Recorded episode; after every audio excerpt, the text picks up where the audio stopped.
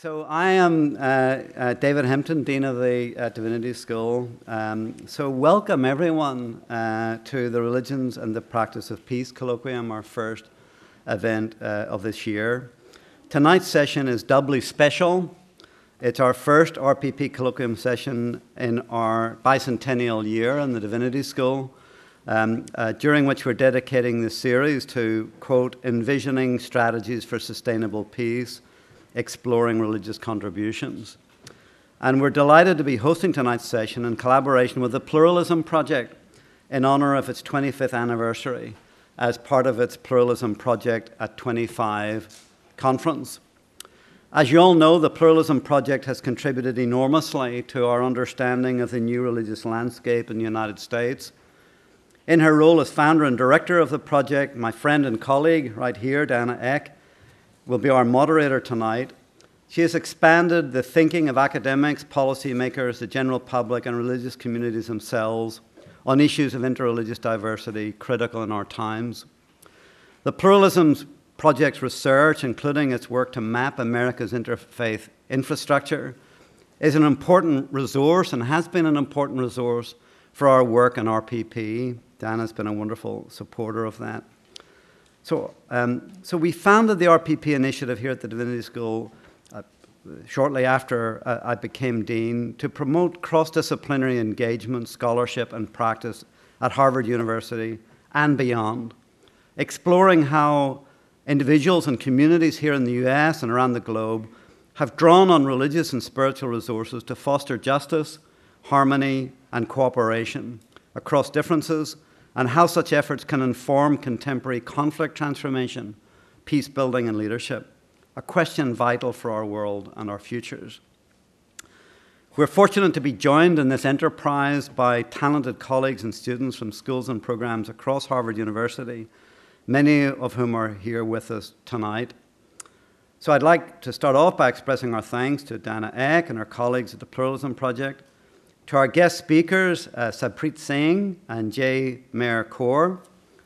Um, to actors Benjamin Gutman, Sydney Grant, Monica Giordino, who will be treating us to a performance uh, during our uh, evening tonight.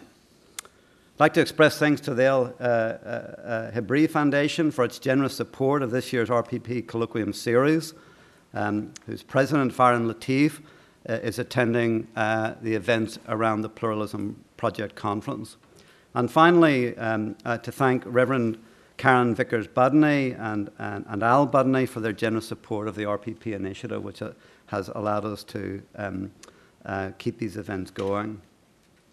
I'd also like to thank all of you joining us tonight, including the RPP Working Group and those who have traveled from out of town to be with us, and as always, to our hardworking RPP team and volunteers who work so hard to put these events on. So tonight's session is titled Speaking the Sikh Experience Visible Difference in the Crucible of Change. We're especially appreciative of this opportunity to gain a glimpse into the challenges and spiritual resources of the Sikh community as the community and its venerable traditions remain, as will be clear from tonight's presentation, too little understood by many of us. We're fortunate to be hearing from members of the community who've been dedicating their creative and artistic talents to bringing knowledge of the Sikh experience to the American and global publics in important ways. If this is your first time joining us for the RPP Colloquium, this monthly dinner series convenes a cross disciplinary working group of faculty, fellows, alums, and graduate students from across Harvard schools and um, from uh, universities in the greater Boston area. These sessions also double as a class meeting for the graduate students in the working group who are enrolled in a parallel course. The graduate students prepare for each session by reading materials assigned by the guest speakers. And after the speakers' presentations, they launch a brief period of conversation between the speakers and the working group before the Q&A with the general audience. The working group is seated in the center section to facilitate this classroom-style conversation. So we hope that um, all of you attending will stay on to mix and make connections during the reception in the lobby after the session. There'll be time for refreshments. So now I'd like to introduce our moderator for tonight, uh, Diana Eck. I have a grand two page uh, uh, bio, which I'm not going to read, Um, uh, Diana has been embarrassed many times today already, but it's been wonderful to see just a genuine outpouring of affection and um, acknowledgement of life transforming experiences, actually, for many people here. And that's a lot more important than even the many books and honors that you've uh, received. So I know this has been a special day for you. So thank you for moderating our session, and over to you. Thank you very much.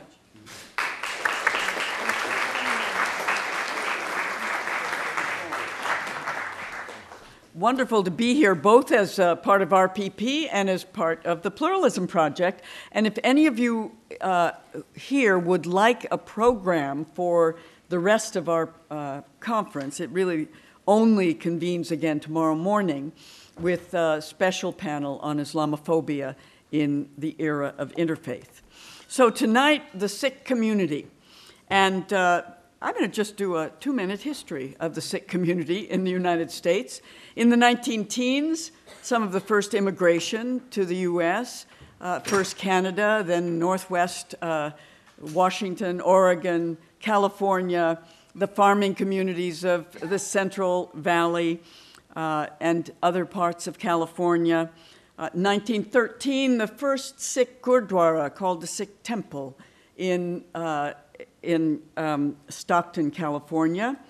And 1923, uh, Bhagat Singh Thind, uh, the first Sikh to serve in the U.S. Army during World War I as a a Sikh married to an American citizen. 1923, he was stripped of his citizenship by the Supreme Court of the United States. Uh, 1950s, uh, then uh, Dalip Singh Saun, the first congressman elected from the Sikh community. Oh, let's see, fast forward 1965, the Immigration and Nationalities Act that brought many people from all over the world, but including uh, Sikhs from India, to the United States. Um, 1980s, the crisis in the Punjab, uh, the Operation Blue Star, and many other trigger words that are important to that period. 1984, the Delhi massacre, that will be a frame for our presentation uh, of Kultar's mime tonight. Uh, 2001, 9 11, uh, in the wake of which some of the first victims, uh, fatalities, were uh, Sikhs who were beaten up in Queens, and uh, Balbir Singh Sodhi, the first uh, person who was killed directly as a result of that in Mesa, Arizona on the 15th of September of that year as he was planting flowers around his uh, gas station in Mesa. Let's see, 2001 also, the genesis, almost immediately after 9 11 of the Sikh Coalition. And Harpreet Singh, who is uh, here with us and has been this afternoon, one of those who gathered in New York to frame that coalition of Sikh lawyers and others standing up for Sikh civil rights in that time. Not too long after that, the reframing of a previously existing Sikh uh, organization into the Sikh American Legal Defense and Education Fund, or SALDEF.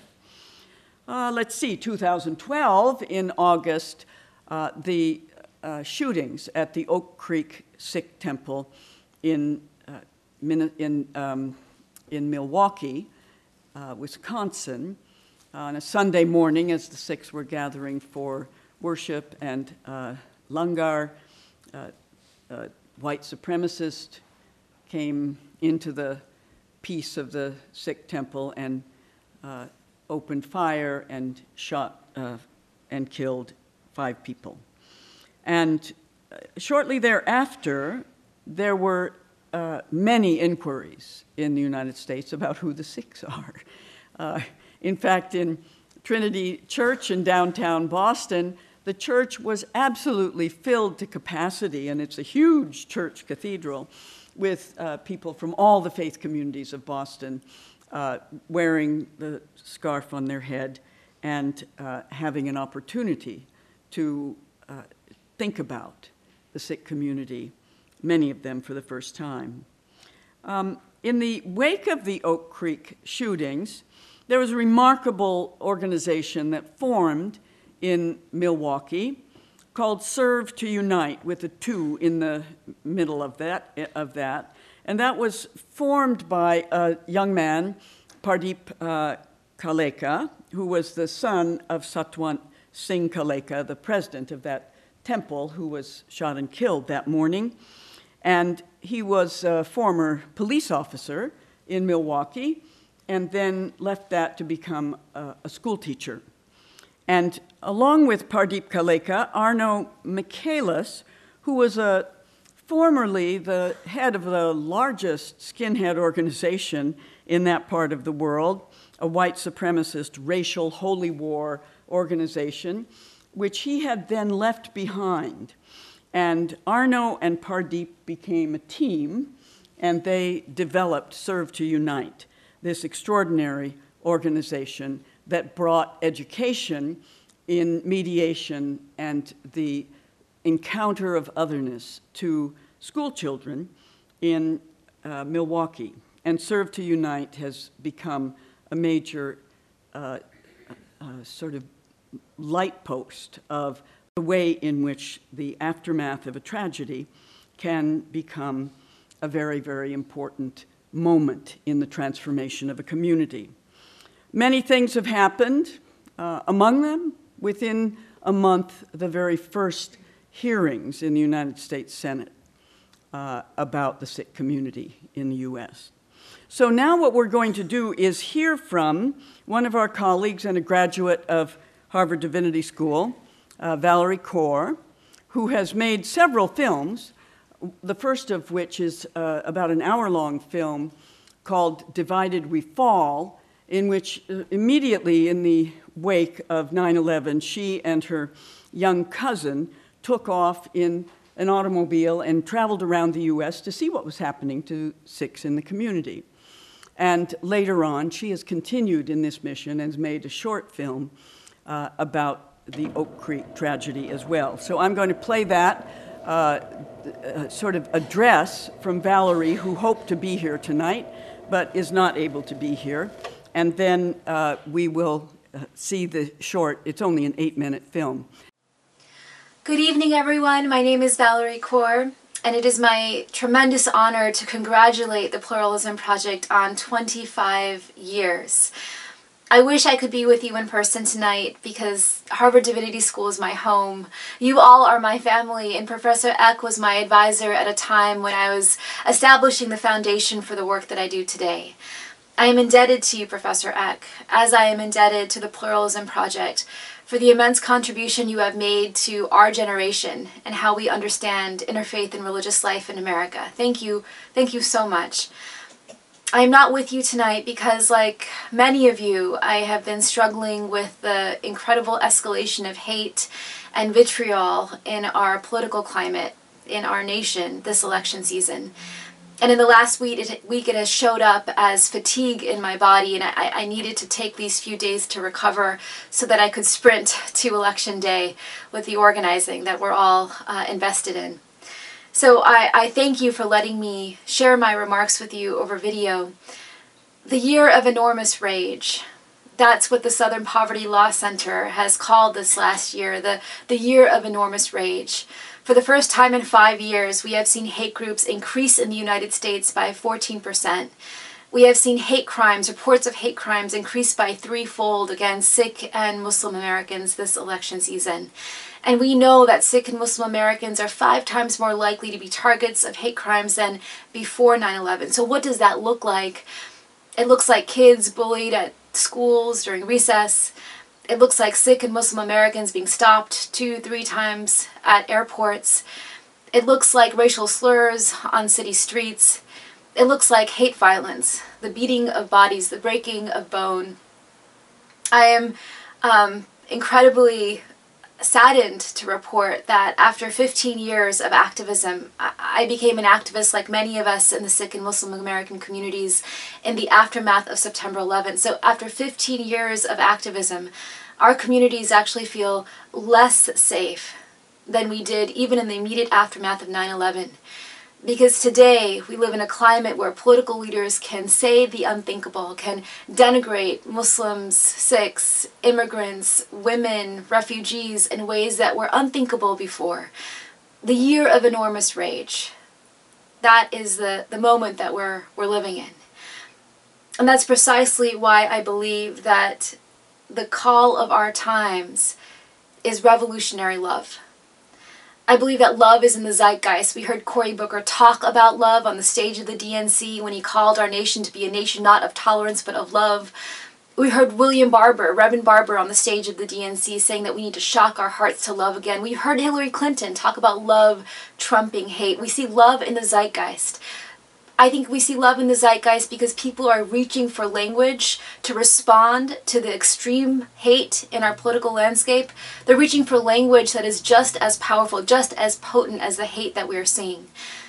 The last time that we saw love in national discourse take center stage was during the civil rights era, when we had leaders, faith leaders like Dr. King, front and center. The language of love has been relegated to the sidelines since then, but we see it we see it returning this election year. and I believe this is not just a trend. I believe the call of our times is revolutionary love. Love beyond our tribe. So to be able to look upon the faces of people who do not look like us and say, Sister, brother, I cannot live if you are dying. I cannot stand by if you are suffering. But this means also being able to look upon the faces of others who have disagreed with us or who even hurt us who even have taken everything away from us. On the 15 year anniversary of 9 11, can we look upon the faces of the 19 hijackers and say, Brothers, yes, brothers, you, you were lost. You did what you did out of a lack of love material, economic, spiritual, political. Can we look upon the faces of perpetrators of hate violence Frank Roque, who murdered Balbir Singh Sodhi, an uncle, in the immediate aftermath of 9 11. Wade Michael Page, the white supremacist who walked into a Sikh Gurdwara in Oak Creek, Wisconsin in 2012 in a horrific mass shooting, can we look upon their faces and say, Brothers, you were lost. You did what you did out of a lack of love. The atrocities you committed, we will never forget because forgiveness is not forgetting. Forgiveness, I believe, is freedom from hate. And this is the one thing that gives me hope. This evening, you're going to be talking about the Sikh community and our struggles since 9 11. I believe that we have moved from a position of victimhood to a position of agency. Because we now have tools in the palm of our hands. We have Facebook and YouTube and Twitter. We have blogs and videos and essays. We have the ability to tell our stories today in ways that we didn't even in the aftermath of 9 11. And we are using these tools to show the country how we respond to hate. Forgiveness is not forgetting. Forgiveness is freedom from hate. So we're seeing Sikh Americans in the wake of the most atrocious hate crimes stand before the cameras, pick up their phones, and share a message of Chardhikala. The Sikh spirit of Chardhikala is relentless optimism, ever rising high spirits, revolutionary love, even in the face of violence, even in the face of darkness and despair. That is the Sikh message. That is how we are starting to tell our own story and how we're starting to assert our agency as fellow Americans. And it's working. It's working. Forgiveness is not forgetting. Forgiveness is freedom from hate. Because once we are free from hate for the perpetrators, then we release the kind of creative energy we need to go after the root conditions that cause terrorism and hate violence. Forgiveness is not the absence of justice. Forgiveness is the starting point for justice. This is what it means to, as a Sikh to walk the path of love here in America in the year 2016. What you are about to see is a story in the course of nine minutes that shows how Sikh Americans are responding to hate, to violence with this message of Chardhikala not just a message in speech, but a message that we're actually walking through action, through social and political action. In Oak Creek, Wisconsin, the mass shooting that took place there in 2012, it was the largest hate-based mass shooting in recent U.S. history, up until Charleston, which followed on its heels. People remember Newtown, people remember Charleston, people remember Orlando. But Oak Creek happened first, And the, the story of Oak Creek, I think, has something remarkable and important to offer the American public. The story of Oak Creek is about how a faith community, a Sikh community, that has always been, for so many years, a, a community that has not had power, had not had the ability to tell our own stories. 2012 was the very first time we saw that change because we had these tools, because we had built infrastructures and organizations like the Sikh Coalition and SALDEF, because we had made relationships with people in the government and media, long after the media trucks left in the aftermath of that tragedy, we could continue to organize, to continue to tell our story. And it led to landmark civil rights victory. It led to us asking the US government to change federal hate crimes policy because of the massacre in Oak Creek and the way that the Sikh community and our interfaith allies responded, we were able to convince President Obama and the US government to start tracking hate crimes against Sikhs, against Hindus, against Arabs, and against other minorities. Because how can we solve a problem that we're not even measuring? It's not going to present, prevent another Oak Creek. It's not going to prevent another atrocity rooted in hate. And this election season, all of us are bracing. We are hoping and praying, and we are working so hard to prevent another act of violence on that scale. But it is a first step. And the way that I return to Chardhikala, relentless optimism and hope, is because of the steps that we're taking together. So I, I, hope you enjoy seeing this on the screen in the course of nine minutes. Right now, my team and I are working on a feature-length film called The Oak Creek Massacre, a love story, because it really is about the revolutionary power of love. Right now, we're based at the University of Southern California with the Revolutionary Love Project, a project that aims to make love a public ethic in American life this election season and beyond. I invite you to check us out at revolutionarylove.net. I hope you enjoy the film, and special love to the cast of Kultar's Mime. I am so excited about how you are representing the next generation of Sikh activism through art and innovation. Thank you so much and enjoy the night. Yes, Milwaukee Sheriff. Hello, can I help you? Calling from 7512 South Avenue. There is shooting. Okay. There is shooting in this. Okay. Did anybody get hit, sir? Did anybody get hit? Ma'am, sir? There is shooting in Ma'am, sir? Did, shooting. sir, I, I understand that. Did anybody get hit? Hello?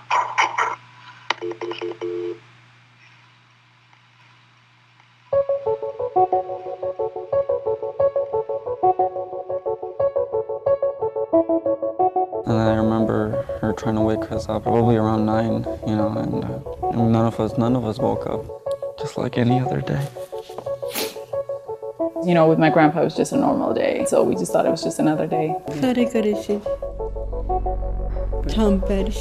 I was dropping my wife and my son off. Pantry में जो kitchen वाले pass के room है ना baby room कहते हैं उसको यहाँ पर मतलब ऐसे है ना मतलब क्रैकर्स क्रैकर्स होंगे हम ऐसे मतलब सोच रहे थे फिर मेरे को लगा पापा जी ऐसे उधर देखने जा रहे क्या हुआ बाहर तो से देख के कुछ बंदे गड़बड़ कोई बंदा गड़बड़ कर रहा कोई मेरे उन्हें मैंने पूछा भाई प्रॉब्लम इसकी बस वो My brother was driving, I was driving, and then my brother called me and was like, somebody opened fire at the Gurdwara. Opa's been shot. He's like, there was a shooting, and we're like, okay, you know, where's grandpa? started to get phone calls from other people saying that you know your dad's been shot. There's been shooting inside. We hear your mom. Your mom's inside. She's in the closet. ਕੋਈ ਨਹੀਂ ਹੈਗਾ ਇੱਥੇ ਜੇ ਕਿਤੇ ਉਹਨੂੰ ਪਤਾ ਲੱਗ ਜਾਂਦਾ ਨਾ ਵੀ ਅਸੀਂ ਇੱਥੇ ਲੁਕੇ ਆ ਜਾਂ ਕੁਛ ਹੈ ਫੇਰ ਸਾਨੂੰ 15 16 ਨੂੰ ਉਹਨੇ ਮਾਰ ਦੇਣਾ And then I called my mom right away. She's like, I'm safe. I'm in the pantry. ਤੇ ਲੈਟ ਅਸੀਂ ਵਿੱਚੋਂ ਬੰਦ ਕਰ ਲਈ ਇੱਦਾਂ ਖੜੇ ਰਹੇ ਤਾਂ ਰੋਡ ਕਰਕੇ तो इसके पापा जो थे इन बच्चों के पास आए खड़े रहे वहाँ बच्चे मेरी बेटी रोती रही बहुत पापा पापा मम्मी पापा को ना कुछ हो जाए बहुत रोती रही मेरी बेटी I called her and she didn't answer her phone. Where is he? Where is he? Mom was like, I don't know. We're calling everybody, like every nobody's getting through. Everybody, it's like chaos. A call from the police chief. We have an officer who shot. Uh, we're on scene. Uh, don't know a lot of the details yet, but we know there's shooting. मतलब हम फिर उसमें छुपे रहे Well, I actually took off with my car.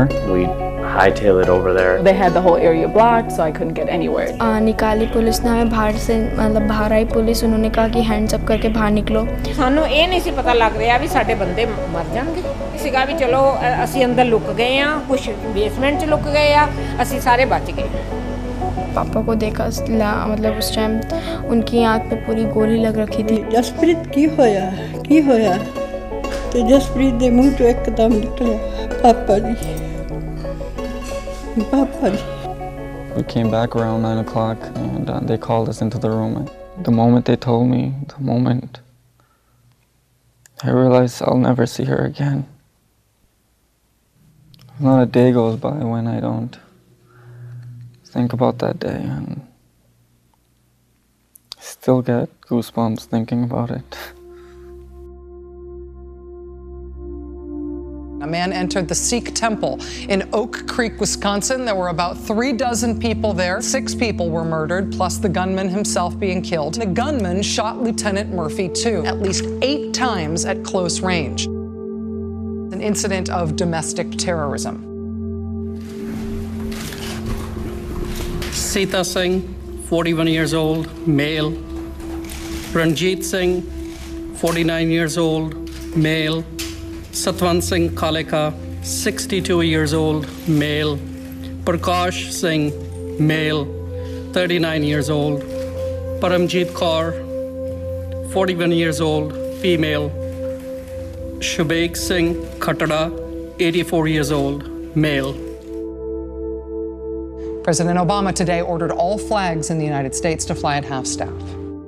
All of us are heartbroken by what's happened, and I offered uh, the thoughts and prayers not only of myself and Michelle, but also of the country as a whole. In this country, uh, regardless of what we look like, where we come from, uh, who we worship, uh, we are all one people, and we look after one another, and we respect one another. ਜਪੋ ਸਤਨਾਮ ਸਤਨਾਮ ਸਤਨਾਮ ਜੀ Waheguru Waheguru Waheguru ji.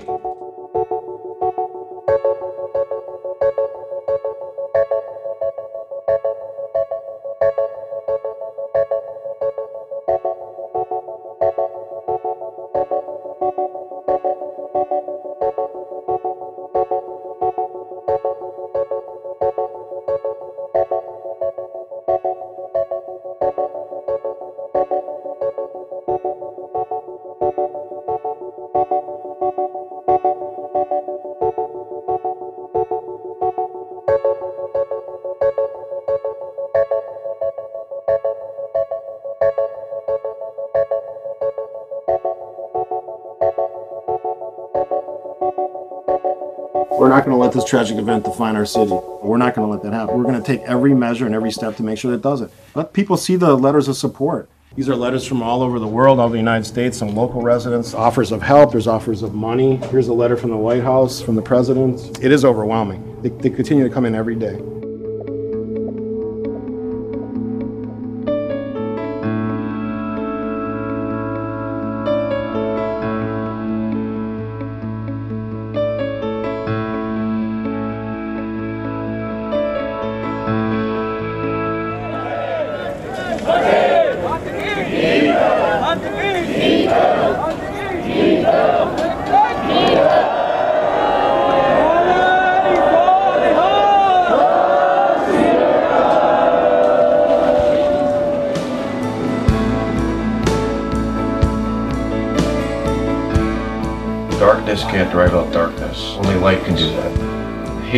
Can't drive out hatred. Only love can do that. From members of the Sikh community all over the world, I've gotten emails from. They're raising money, they're, they're doing fundraisers for him, thanks and praise. It's, it's just amazing.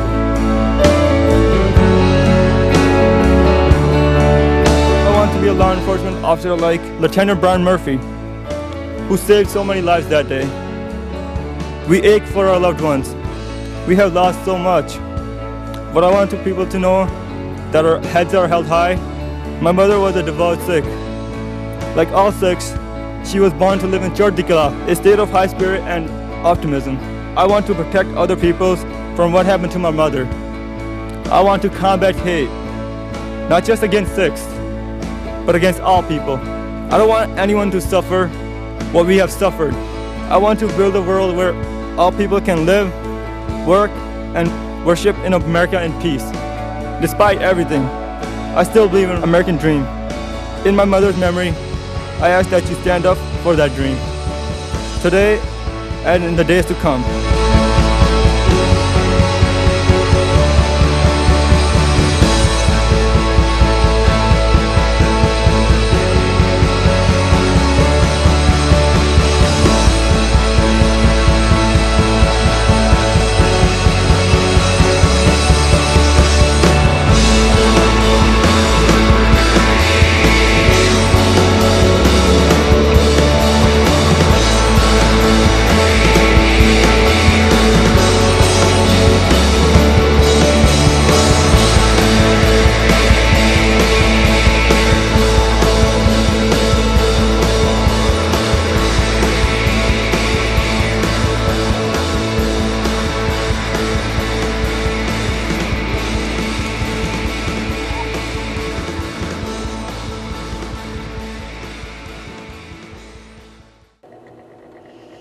Wonderful message from Valerie Kaur. I'm sorry she couldn't be here in person, but she kind of was here, larger than life. And um, then the film that she made in, uh, in Oak Creek, one of a couple of films that she has made. And um, now I'd like to go to the other part of our program, so briefly, and introduce uh, first uh, Sarbpreet Singh and uh, his daughter, Mehr Kaur. And uh, Sarbpreet is going to introduce the next part of the program. Sarbpreet Singh is someone we met um, as part of the Sikh community here in Boston. And he is a playwright, a commentator, and a poet. And he's been writing while at the same time pursuing a career in technology and uh, heading up uh, some of the aspects of a rather large Sikh community. I don't know if you're part of the building project as well, but everybody seems to be. He's the founder also and director of Gurmat Sangeet Project, which is dedicated to the preservation of traditional Sikh music. And there are many in the Gurdwara that uh, are attracted to this, young people especially, uh, who are learning the forms of Sikh music as a lifelong Methodist, I can tell you that the Sikhs are a, a very near companion to our tradition because when you go to their community for uh, a, a, service, you might call it, it's mostly singing. And that's a wonderful thing. It's a lot of hymns. And uh, Sarbpreet has been very active in Boston interfaith service uh, circles as well and recognized for his work by the Boston Globe he also writes a column for a popular uh, culture magazine called Sikh Chic, and we'll have to look that up. and his daughter, Mehr Kaur, will join us a, a, little bit later as we talk about the presentation tonight. She's a graduate uh, in 2016 of Smith College in theater and is specializing in uh, being a director. And she has directed quite a number of things, including Seven, a documentary play presented as part of Hillary Clinton's 2014 Women in Public Service Institute. She has attended the National Theater Institute at the Eugene O'Neill Theater Center, where she directed a 38 member ensemble in a devised multimedia musical inspira- inspired by hashtag uh, Black Lives Matter. And she recently concluded a directing internship at the Williamstown Theater Festival. So I think we can expect to see more of Mehr Kaur's uh, productions in the future.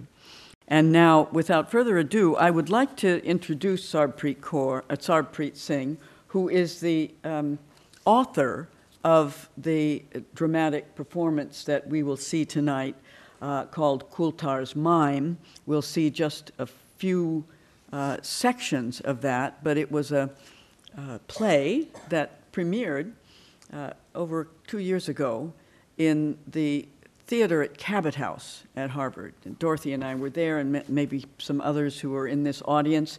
And um, since then has had 71 performances in the United States, in India, in Canada, and certainly uh, will continue to have a long life. So, Sarbpreet, would you uh, give us some words of introduction to Kultar's mime?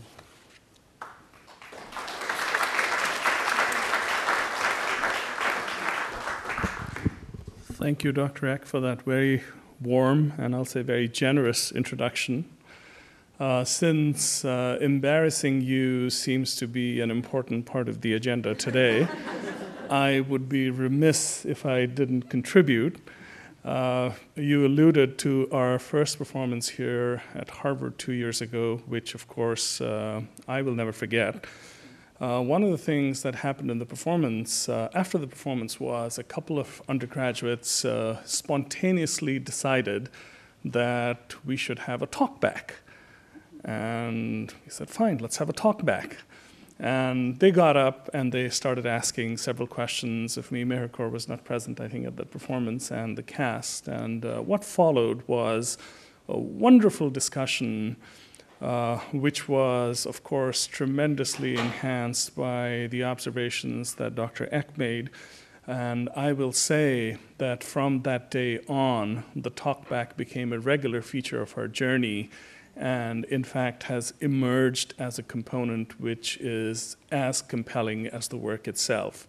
So, as a token of our gratitude to Dr. Eck for her inspiration and encouragement, uh, we just wanted to start by offering her a small token, a signed copy of Kultar's Mime, which was published. I asked you to sign the Pluralism Project copy, but thank you. Yours is signed. Thank you. Thank you.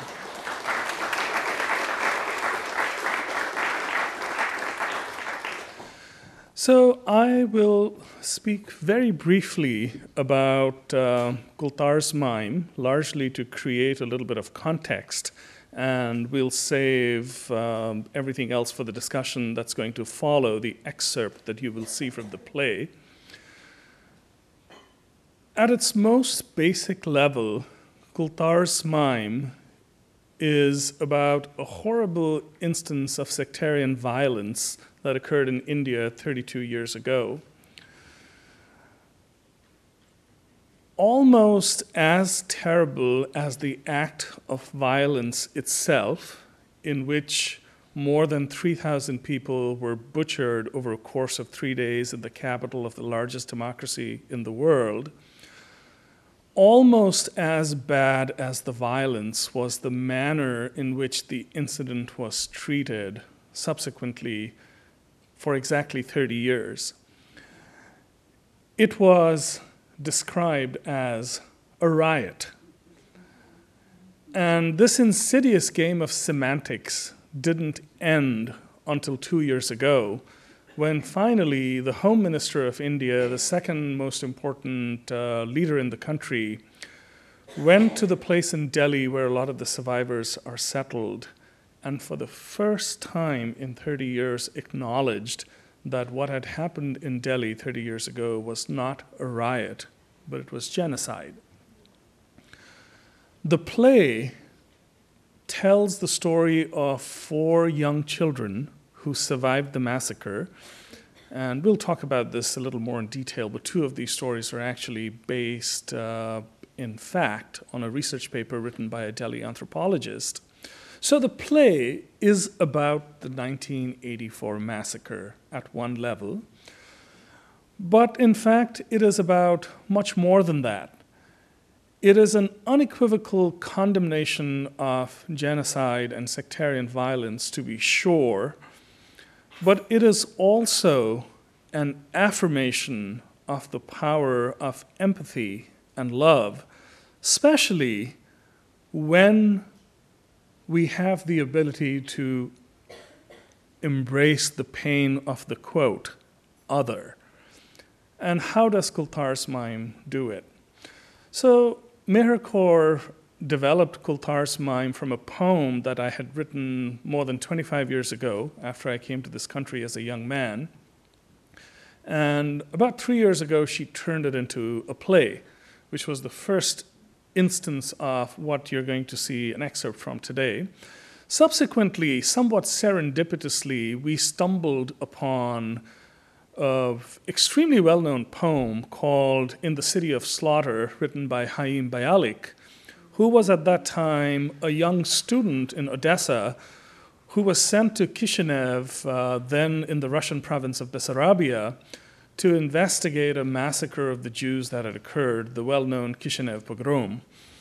In his, bo- in his poem, Bialik, using searing imagery, talks about the aftermath of Kishinev, and we were really struck by the similarity between uh, Bialik's poem. Of course, Bialik is a very well-known poet, and uh, you know I certainly am not.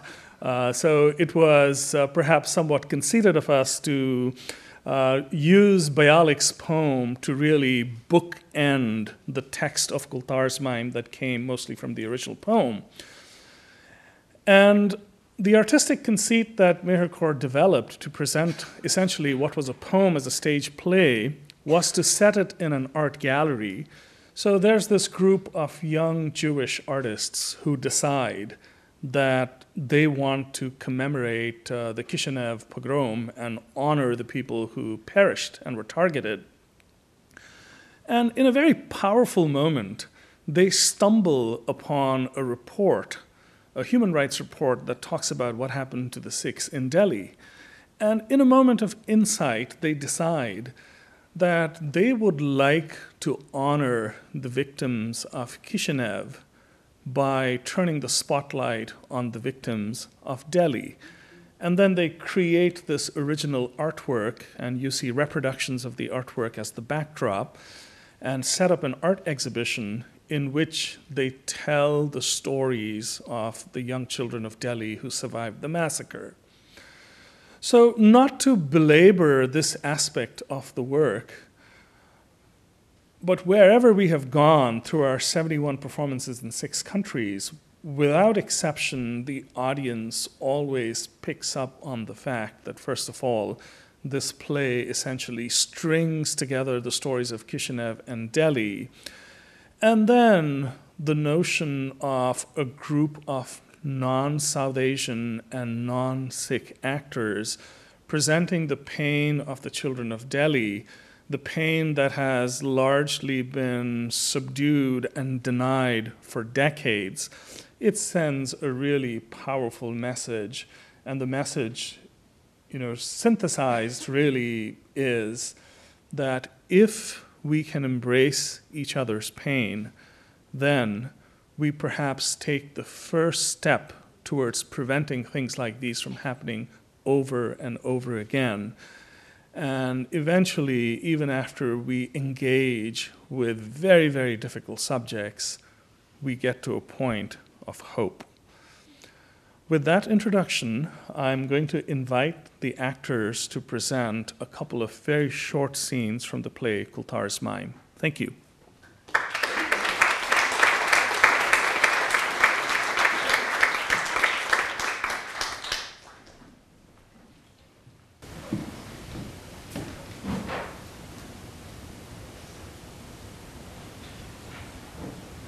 Door splinters, breaks. There's a crash. Crowd of men with blood in their eyes, with sticks and swinging clubs do smash, waste everything that in their path lies. Kultar knows not if he's awake or dreams. He opens his mouth and screams and sc- What a blessing, his silent vocal cords that hide him from the flashing swords. They take his father by his long hair, beat and kick him as they drag him out. Hurl filthy abuse, revenge they shout. Kultar, Neighbors dazed just stand and stare. Kultar, His father fights, tries to break free as they drag him to the banyan tree. Kultar, Once more he sees the hangman's noose. It slipped around his father's neck. A neighbor at the ringleader's beck takes his father's dusty shoes. Kultar, The rope is tossed up into a tree. A mighty heave and his feet are free. Kultar, Death doesn't come easy to the old man. He twists and twitches. His body shakes. The violence yank as hard as they can. They hear a loud snap. Kultar! His neck breaks. Kultar rides too on the dirty floor. Souls in a noose, he can't take more. His mind's a wild animal in a cage. His little body has become a stage. Each and every day, the drama of death is staged here for the world to see. Come one, come all, it's all for free. Do not stop now to catch your breath, for it's not over by far, there's more. So many tales, it's hard to keep score.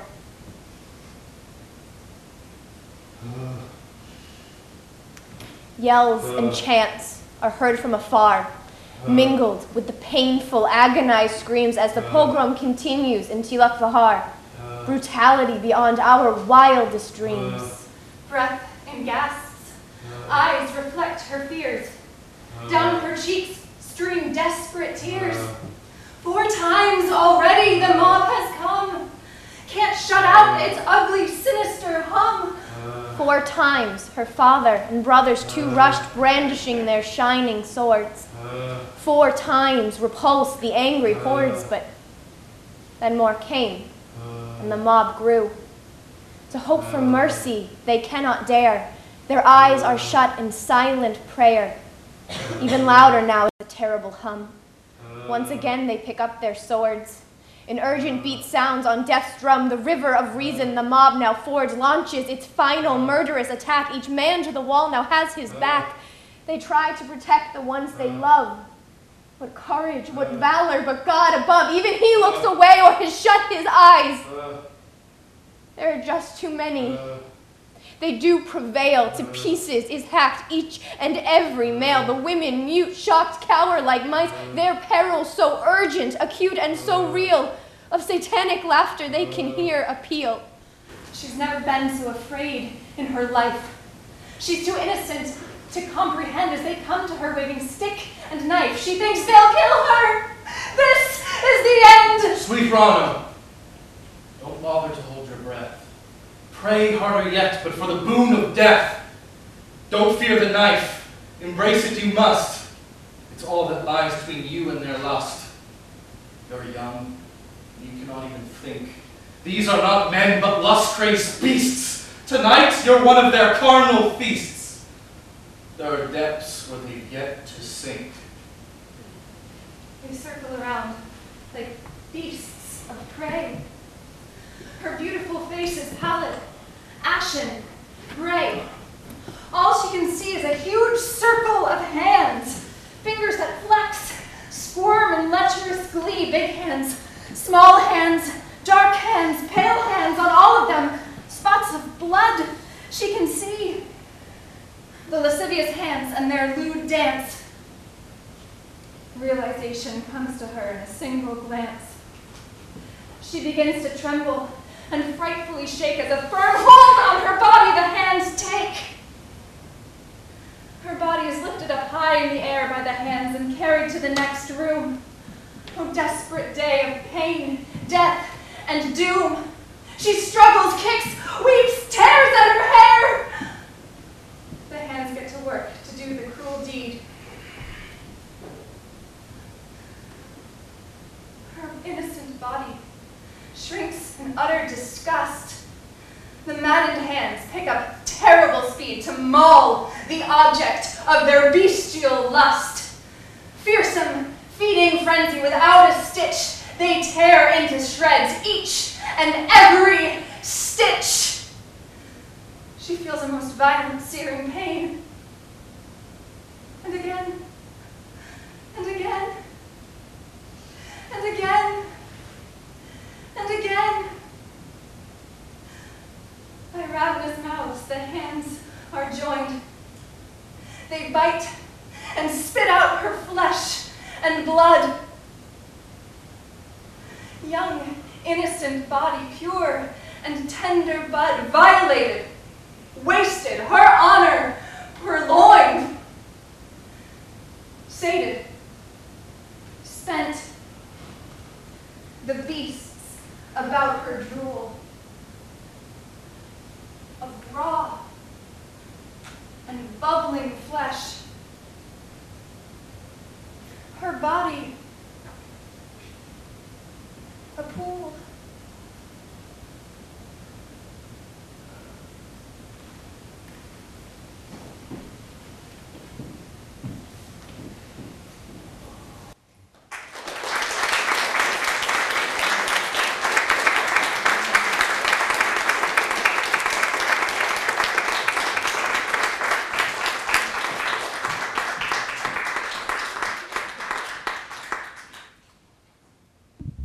A bit of conversation um, between Mehr and Sarbpreet, and then eventually uh, questions and thoughts from the rest of you. Uh, Mehr, maybe you would like to begin with a comment on the, I mean, this is a production of some genius, of which we have seen just a small bit, but tell us. Well, thank you very much. Yeah. Um, I apologize. My voice is a little out of commission today, but I'll try. Um, so, just a little about, uh, as as a way of background, I suppose I can tell you a little bit about my connection to the story in particular, and what inspired me to create this piece and take it from a poem and stage it for an audience to engage with. So, growing up, I knew a lot about 1984, and at the same time, I really didn't at all. And the reason I knew about it was because I grew up in a very vibrant Sikh community here in Massachusetts. I went to Gurdwara every twice a week for my whole life in Milford and was surrounded by lots of great community.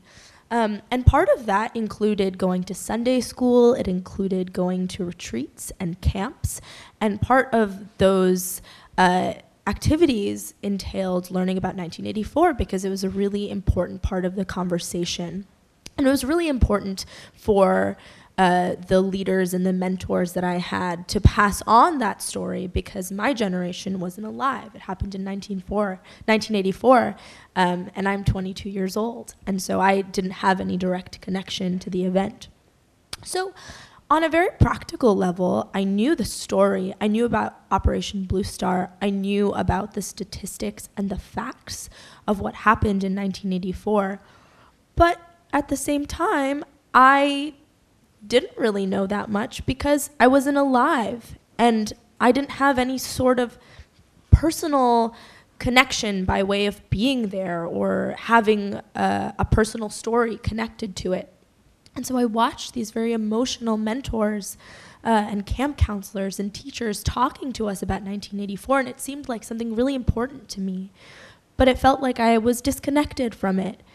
And part of these uh, lessons and, and classes and conversations about 1984, about my community, my people being massacred, had to do with, well, nothing's really been done about this so far, so how are you going to help? And you can imagine it's really difficult to come up with an answer to such a big question when you feel like you don't have any direct sort of personal connection to it. And I felt weird about that, and I felt like it needed to change. And so I had this at the back of my mind. And uh, as I started college, I started doing more theater. I learned about uh, theater for political change and how effective it can be. Um, I saw an Anna Deavere Smith poster out here, and she does a lot of political theater. So I began to learn that theater can be used to tell stories that aren't heard. Um, and it can be used to engage audiences in a way that's really, really unique that even film can't do. Watching people in front of you having an experience in real time in front of your very eyes, to me, is just about the closest you can get to having that experience yourself. And it's really emotional and it's really eye opening and it's really good for telling a story. So, as I was looking at ways of using this newfound uh, approach to, to storytelling and using theater as my medium, I remember this poem that my dad had written in the 90s and that he had read at multiple 1984 remembrances. Uh, and I, I think actually at one point we even tried to stage a little bit of it, which was really interesting thinking back because I was really young and, and didn't truly understand what was going on um, in, in this poem. But I remembered that it was very uh, visual. The language created lots of pictures. And I thought it would be really interesting to take those pictures and put them on their feet and create living versions of those pictures. And so I took the poem and I uh, broke it down and I created a play, just really as an experiment, like with my friends who were willing to be a part of the, the procedure. Uh, and we put it up. And for me, it was a really interesting experience because all of a sudden I had gone from having kind of a peripheral understanding of 1984, like a, a version that was just on a piece of paper that I could read but not truly understand, all of a sudden I was exploring this story with a group of real people and diving into uh, the, the emotional impact it can have, genocide can have, and learning about the stories of children and the way that they respond to violence, um, and really, really was able to understand as best I could on my own through research and, and through working on the show uh, and, and through thinking about how these people might be feeling and how they might be expressing themselves. All of a sudden, I was able to create more of an emotional understanding of 1984, which felt really important for me as a young Sikh living in America who was born after 1984. So that was kind of the, the inspiration for creating the piece, I think. And another thing that's uh, really, ex- really interesting for me is that the way that we've sort of developed the play is it's about these people who also don't really have a direct connection to 1984. They're from the US as well, they're Jewish. Um, and they explore this other genocide and learn so much. And for me, after exploring 1984 and really diving in and learning about it, I'm so interested now, not just about 1984, but to learn about genocide in general and ethnic cleansing and realize that it's not over yet and it's still happening. And it really opened my mind. Um, and it made me feel like theater in particular could be used to continue telling these very important stories in a way that can impact audiences and engage them in real time. Sure. I wonder if you would pass the mic to uh, Sarbpreet, and you're the one who wrote this.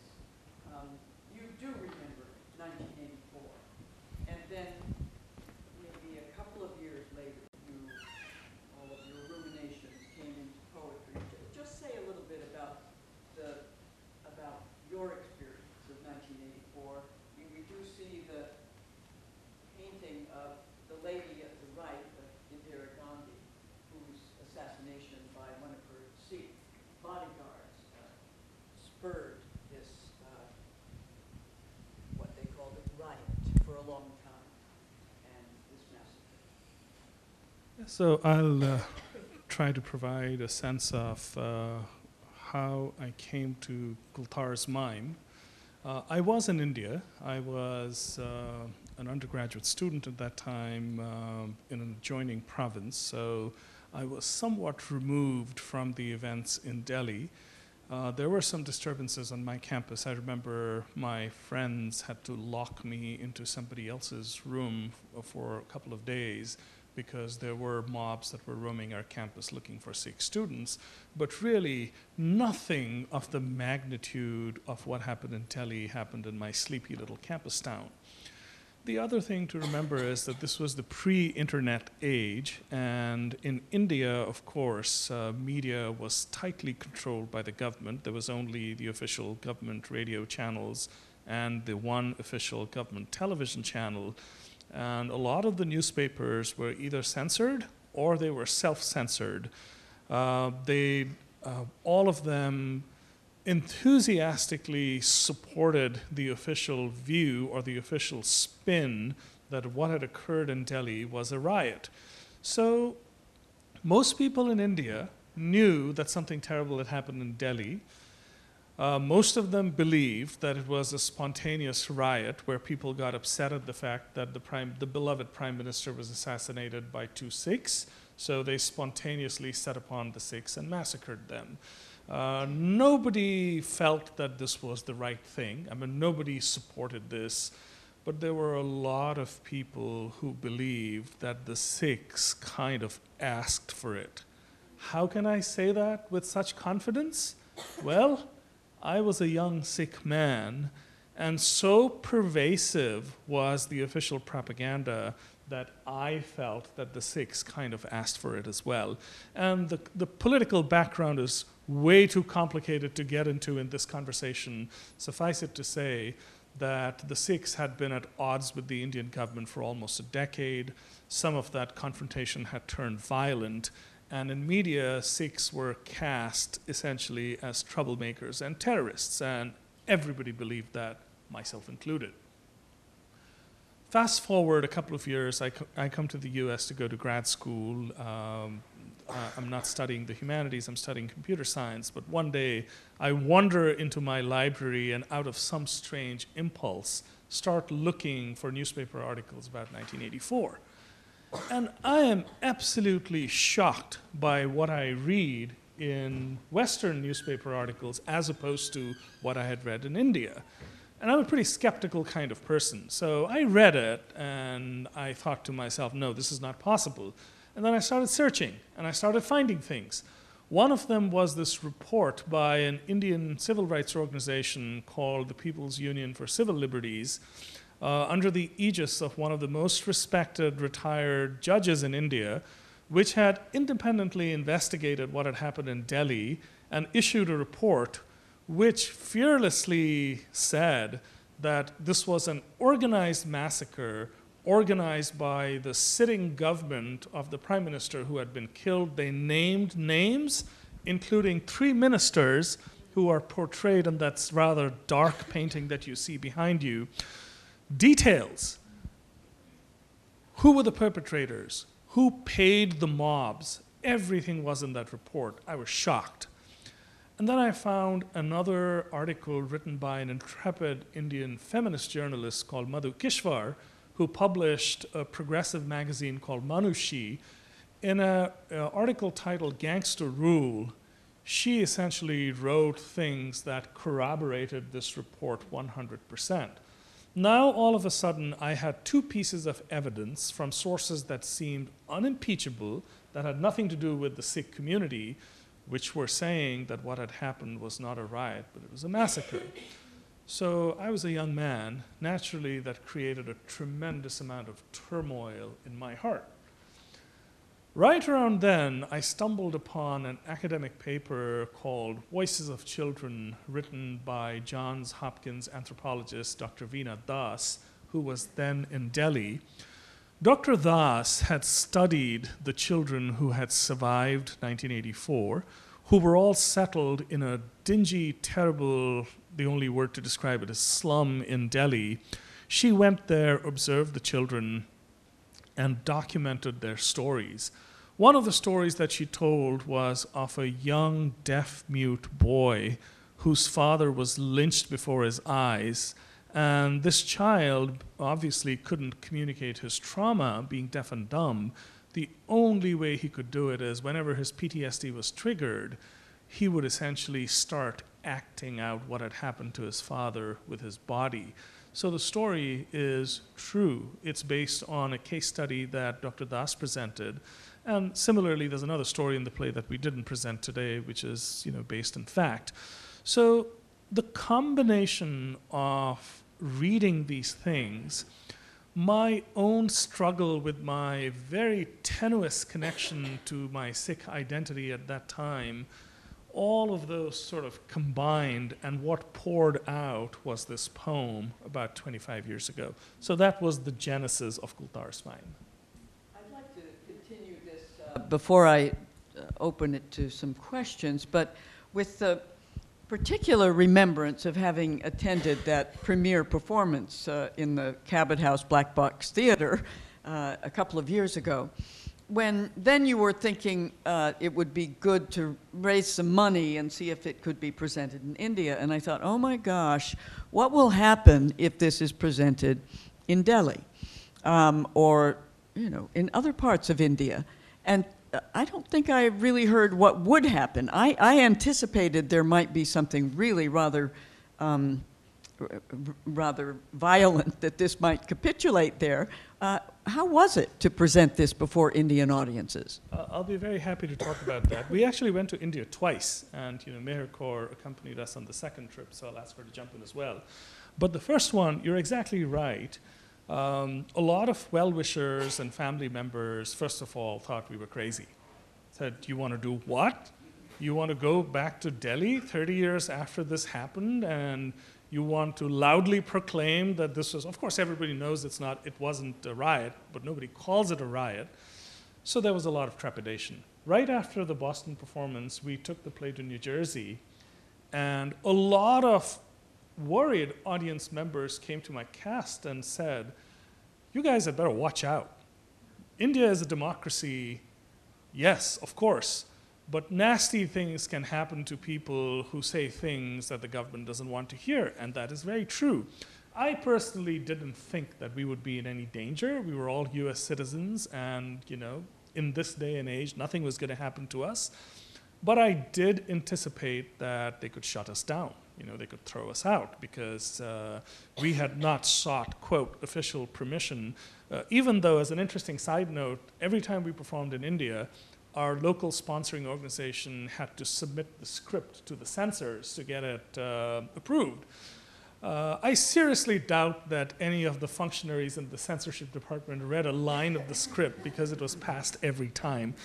So let's go to the first performance in Delhi. You know, I'd put on a very brave front for my actors, but I can tell you that my heart was in my mouth until the last scene. And at that point, we could say, yes, we did it. We came back 30 years later and performed this in the city that denied the massacre. But our experience was hugely positive. I, am sorry if I sounded like a popular figure who's very much in our consciousness right now, but you'll forgive me for that. so, uh, our first two performances in Delhi were for an invited only audience.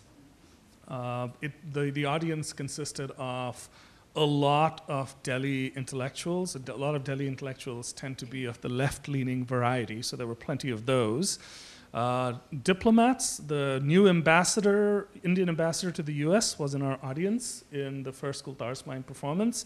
Sitting members of parliament, senior military officers, police officers, several politicians. So it was, um, you know, light who's who of Delhi were at the first two performances we got tremendous engagement from the audience. We did not do the talkbacks. We figured that the talkbacks would be too much of an in your face kind of gesture. So we actually later regretted not doing them, but we didn't do them in the first two performances. Then we performed uh, one more time in Delhi, took the play to Chandigarh, and then performed it in Amritsar. The second time, we went to all the five major metros in India and performed the play in premier theater venues before audiences that consisted of 90% plus non Sikhs. And I will tell you this this was one of the most positive experiences of my life, and there's not an inch of exaggeration there because I was somewhat ashamed, I'll tell you in hindsight, when, I took, when we took the play to the other Indian cities, we thought that we would be faced with objections. People would call us out for getting people, wanting to get people excited, raking up old history, a very troubled chapter of Indian history. But I can tell you that the reaction of audience members in Mumbai, Chennai, Calcutta, Bangalore was not an iota different from the audience of the uh, from the Harvard audience that you encountered, or all the overwhelmingly Sikh audiences that we encountered all over North America. So the lesson for me was that our common humanity is alive and well people will connect to these kinds of stories because at the end of the day, uh, I don't know who observed this. One of our, maybe Dr. Uma Chakravarti, who was our mentor and was instrumental in getting us to India, that at the end of the day, this could be any one story. So, hugely positive reaction, reviews in all the ma- major Indian newspapers, and uh, complete acceptance of what we were trying to do much to our surprise in hindsight. do you want to say anything further about that issue? Uh, well, one pretty amazing uh, anecdote, actually. So, like my dad said, we went twice to India. And the second time, I was able to go, I had school vacation. Um, and we were able to go to Tilak Vihar, where these children possibly would still be. So the play takes place in Tilak Vihar, where uh, many of the victims were housed. Uh, so we, we just went back to see maybe we'll be able to find Avtar, who the character Kultar is based on, the boy who was deaf and mute. And we, you know, it was it was scary. And at, at one point, we thought, should we perform the play there? And then we thought, absolutely not. You know, this play is not meant to to open wounds for people who already know what happened in 1984. But we did we did want to go there and and and see if Avtar was still there and and possibly uh, Billu as well. The you'll see a little a picture of the girl. The last photo um, is also based on a real person. So we went to Tilak Vihar, uh, and we spoke with some women there who were probably also very young when this happened. Uh, they spoke to us about their memories and their experiences, and it was really difficult because, you know, it's it's not like they forgot. It's not like it's not in the front of their minds at every moment. And then we asked about Avtar, and they said yes, he still lives here actually, and um, he has a job, so he's probably at work. We were like, oh, we should go to his apartment anyway and see if he's there. And we happened to find his wife there, and she went and, and texted him, and he came. And we, came, we went inside his house, and we saw a photo of his father, which was really emotional because the imagery surrounding his father is so much of the play. And we met his, his two young sons. Uh, and it was so amazing to see this person who, in, in my eyes, was just like continually going through strife, right? Like in this play, all we know of Kultar is that he is experiencing so much pain and, and that he's haunted. To see this person be resilient and have a job and have a family was he no he, he couldn't speak he couldn't speak uh, he was he he's been deaf and mute um, but he had like a sign language with his wife and she explained to him what we were doing that we were taking a story all over the world. It was just really fascinating to watch him take that in. And he wrote thanks on his hand. Thanks exclamation point and showed us which was just truly amazing. A really really phenomenal experience. And it for for me for the cast it really put the whole thing in a new perspective because the story that was on paper that we're performing for audiences of course it's important but when you meet someone and see their reaction to to us sharing their story it was truly truly amazing. I mean he would have had no idea that his story was getting told. So our second trip to india was really amazing for sure. You'd have to tell that story in Hindi there. yeah I think we're ready to open this to a couple of those uh, students first in this class who, um, who have some questions. And who wants to go first? Uh, Rafaela or uh, Wasquito or Ben or Rafaela? Yes, would, someone is going to pass the mic to you. So, thank you for being here. It's absolutely amazing to hear from you. Hold it close. Okay. there we go. Um, it's really just great to hear from you. Um, so, I am part of the religious um, religions and the practice of peace class this semester, um, and in the reading that you assigned to us, um, we were just really struck by how you discussed the incredible violence and the despair that people are feeling and that had ingrained itself in the community there um, in the long run.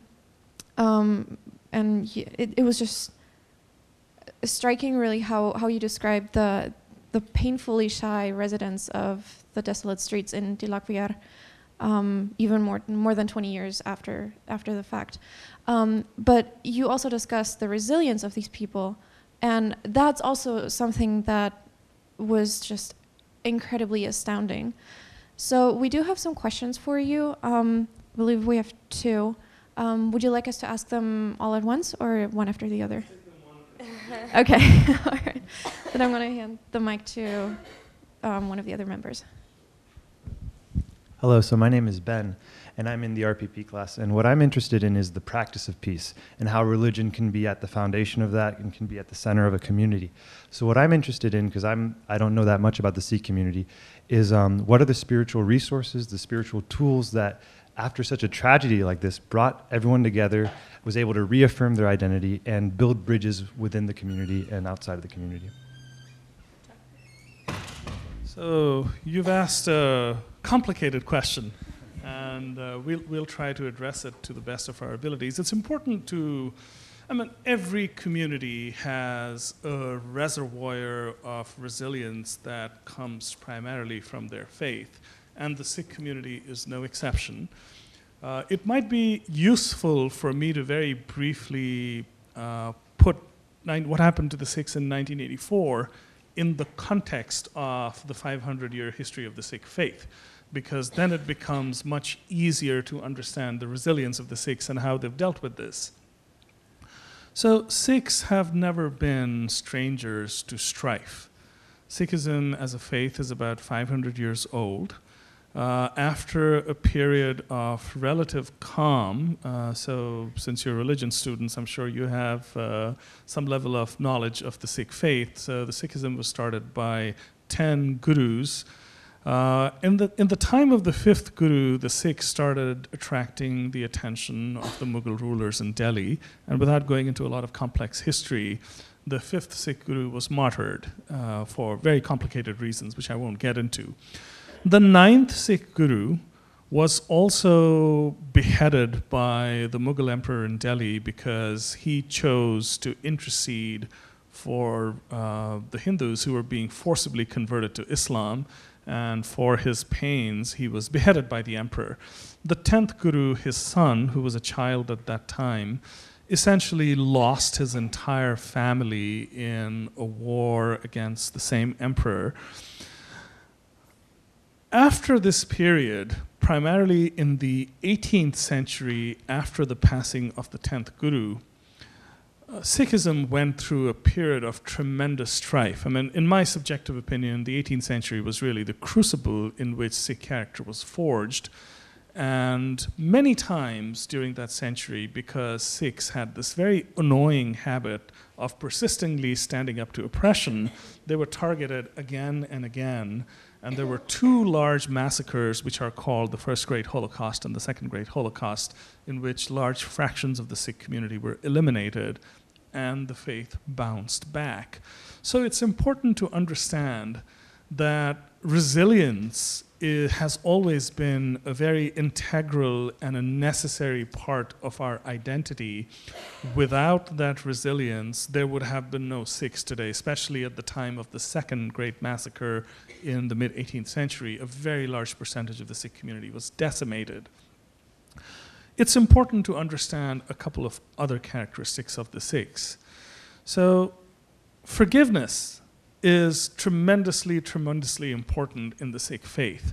Now, to give you a very sort of often cited example, I talked about the beheading of the ninth Guru by the emperor in Delhi and subsequently the battles that claimed the lives of all the four sons of the tenth Guru.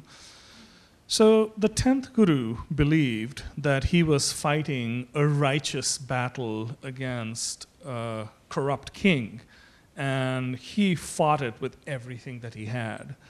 Uh, he very fearlessly confronted the king, tried to show him the error of his ways, and then after he died, the king died, the 10th Guru made peace with his son. So, the lesson from this very simple thing that a lot of Sikhs would take, I certainly would take, is that his fight was not against a faith, a dynasty, it was against an individual, a tyrant. So I think that that is something which really helps us deal with things like these. There are people within the Sikh community, and trust me, in our you know journey with this obviously very small sample set that we've encountered doing Kultar all around the world, we have had people who have stood up and said, oh, we've been really mistreated by India or you know the Indian government sort of lumping what laying what had happened to the Sikhs on a very large population. And I can tell you that there are enough people within the Sikh faith who will immediately point out that what had happened was can clearly be traced to a very specific set of individuals and the fight for justice really needs to take that into account. Throughout their lives, the gurus fought for justice, but revenge has absolutely no place in the Sikh ethos. So the ability to forgive, the ability to relentlessly pursue justice without slipping into revenge, and ultimately the strength that we derive from our faith. I think that those are some of the unique things that really help the Sikhs as they deal with 1984 and as they have dealt with several other instances over the past 200 years or so. It's definitely not easy. I will be the first to confess that for 32 years, the Sikh community has, in a certain sense, suffered from communal PTSD as a result of the events of 1984. And, uh, you know, we, I think, are just now starting to confront this. During our journey with Kultar's Mime, we discovered several instances of families where the parents directly suffered from, 19, from what happened in 1984 and who, in the subsequent years, have never had a single conversation with their adult children about what happened in 1984. We had families who stood up and talked about this in Toronto, in Ottawa, in India. It's just too painful to talk about, but people are starting to talk about it now. And I think that's only going to make us more resilient. Thank you, Ben. And um, now uh, from Waskito. Um, my name is Waskito. I'm also part of the RPP um, colloquium. My question is pertaining to the actual play itself. Um, so, how do the actual figures compare to the characters, the actual figures in the play compare to the characters of the play? Um, how do their lives after the massacre um, and um, and their interaction with others compare to those characters in the play? Like, did you find anything different from what you portrayed in the play with the actual um, characters um, um, of the play? Right. Sure, that's a great question.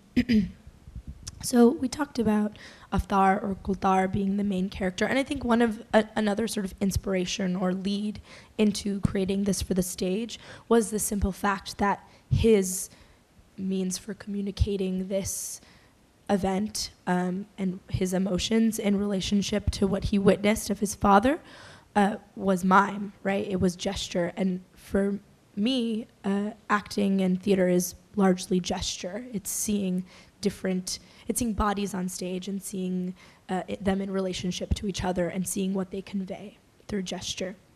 And so, uh, the the relationship between the person Avtar and the character Kultar is uh, is pretty one. Um, it's pretty close.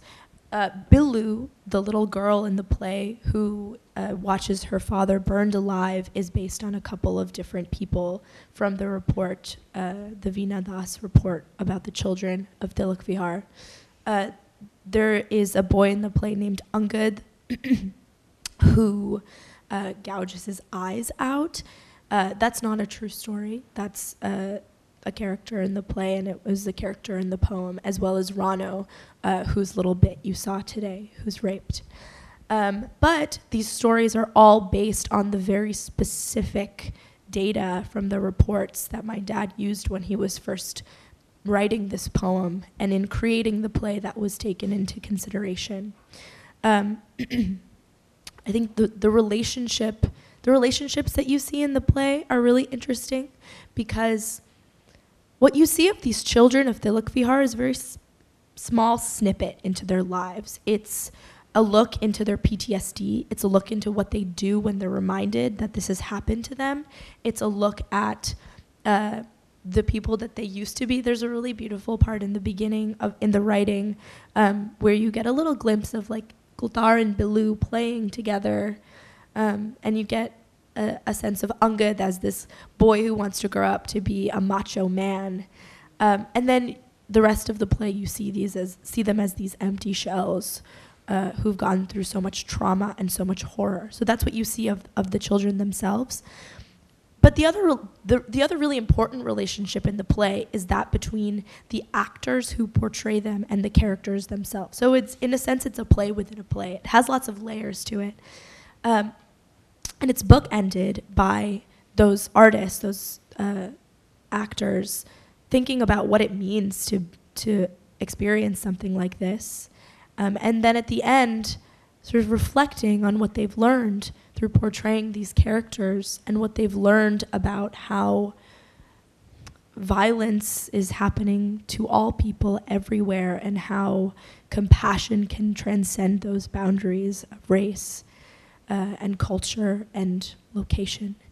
Um, and I think maybe that's the most important relationship in the play is between those people who are understanding a community that's not their own and that are under, understanding common human experiences in a way that I think is very different than we might think about them in our daily lives, right? We think about what's happening to us. And, and it's, it's also really kind of scary uh, to think about telling somebody else's story, right? That's like a really fine line of what's allowed. What what am I allowed to share? Which experiences am I allowed to own? And I think that rather than like it, it was kind of weird putting this together and thinking, what if this this is like appropriation of some sort? But I don't think it is. I think it's it's it sort of transcends that in a way. It's more about really understanding somebody else's strife and embracing it as your own in a way. Does that sort of answer your question? Cool. Do you have another question? Okay. Then I think we're ready to open this to questions uh, from those of you who are in the audience and would like to know more about this. Yes, Julia. Just identify yourself when you speak, of course, and then we'll pass it down to our friends from Bowling Green.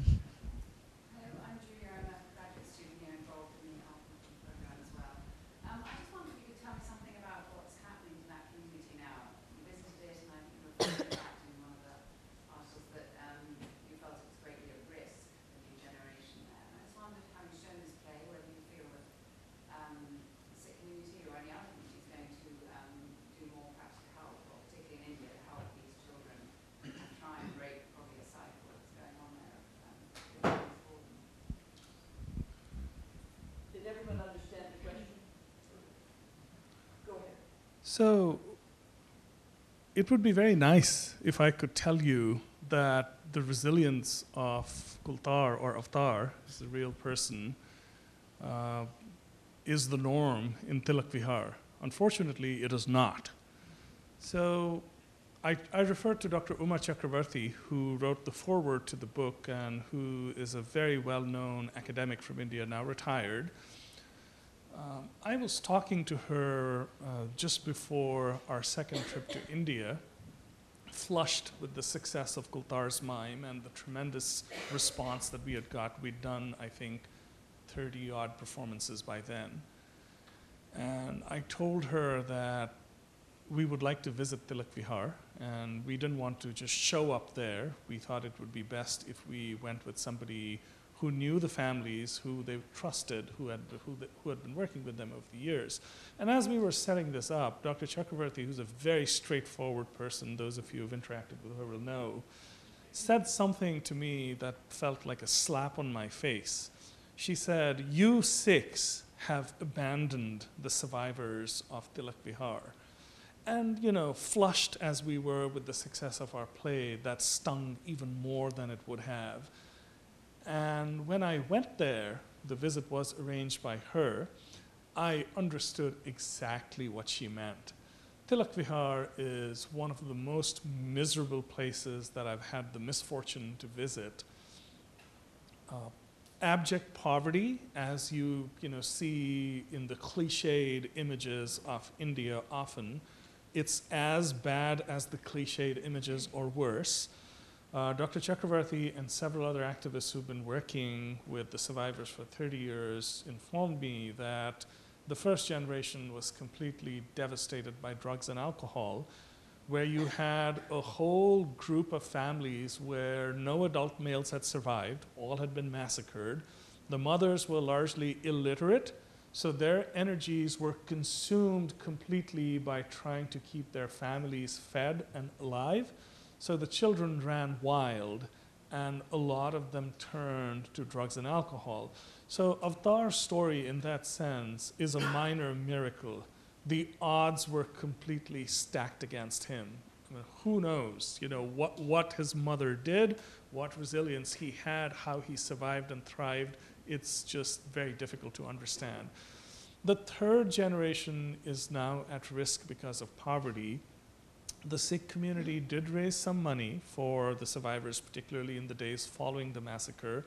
Some money was dispersed, but there really hasn't been a concerted effort to positively influence the lives of the survivors, except by a couple of very small NGOs. One is called Aman Biradari, and it's run by a gentleman called Harsh Mander, who's doing tremendous work in Delhi. So there are a few organizations that are working for the survivors, but by and large, they've sort of managed to get by on their own. Some of them were given petty government jobs. Avtar's mother, for instance, got a job, and when she died, the job essentially went to Avtar.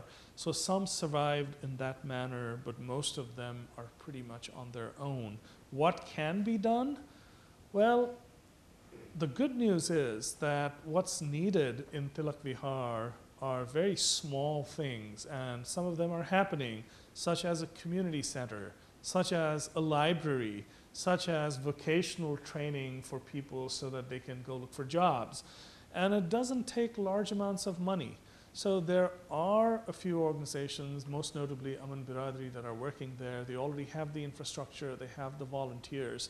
So what we're trying to do is trying to inspire people to send funds to these organizations that are already working there, that have the relationships and the trust of the survivors, and hopefully that will make a difference. But I have to tell you that the resilience and the uplift from, Kulta, from Avtar's story notwithstanding, this is not a happy ending story by any means at this point in time.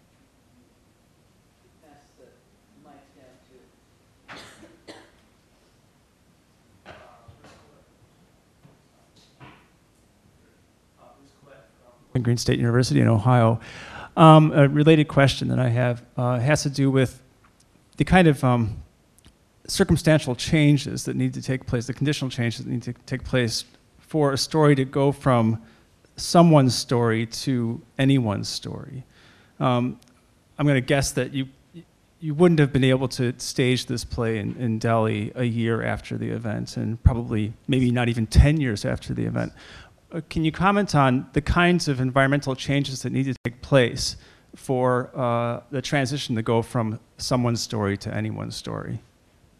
So that's a great question. I, it's easy to be naively optimistic when you want things to get to a good conclusion. So I'd like to say that the South African model of truth and reconciliation, which a lot of people are very cynical about, and I've experienced that as well, uh, perhaps is what needs to happen in that context. But putting it in very simple terms, I talked about forgiveness being a very important part of the Sikh ethos. And it is, it truly is, and I know that Sikhs believe that. Forgiveness is a really important step towards addressing our communal PTSD and moving on. One of the fundamental issues so far has been that there's been nobody to forgive. Because nobody got up and said, We did this and we're sorry. So that is one of the fundamental issues, and that is the one thing that needs to change. If that were to change, then I think the first steps towards healing and resolution could start happening. There have been rumblings.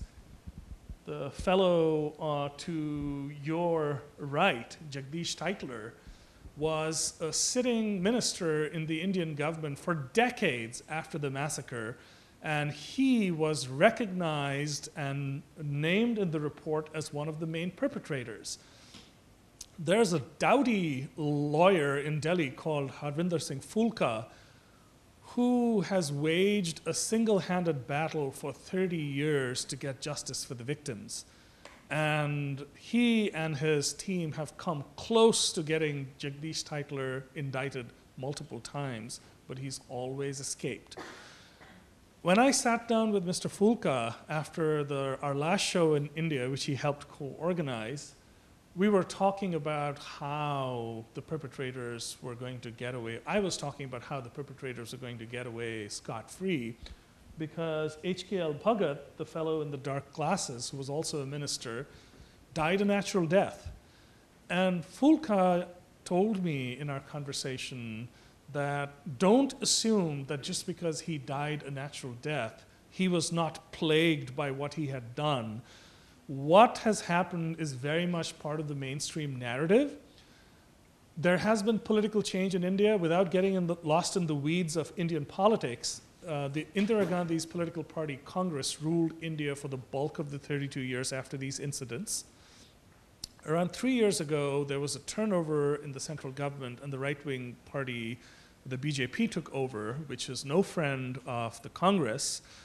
Now, the BJP taking over is unfortunately little cause for optimism because the BJP has its own similar skeletons, most notably the massacre of the Muslims in Go- after the Godhra incident in 2002, which continues to be unaddressed. So, the uncomfortable fact of the matter is that on the heels of a conversation about 1984 comes a conversation about Godhra, which is not something they're willing to engage in. So, to answer your question specifically, significant political change where you have people at the helm who don't have a vested interest in glossing over what happened is a second important condition towards any meaningful change. I am not cynical. Things have changed. You're exactly right. Even 10 years ago, we could not have staged Kultar's Mime in Delhi.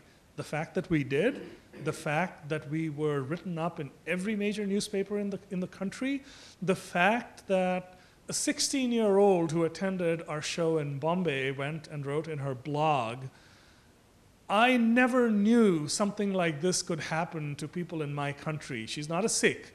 I am really angry that something like this happened. I don't want something like this to ever happen to anyone in my country. It's shameful. That should give us hope because she's not alone. We certainly found hundreds of people like that when we went to India. So, bringing these things back into the overall consciousness, creating awareness, I think that would be the third significant agent of change. Yes.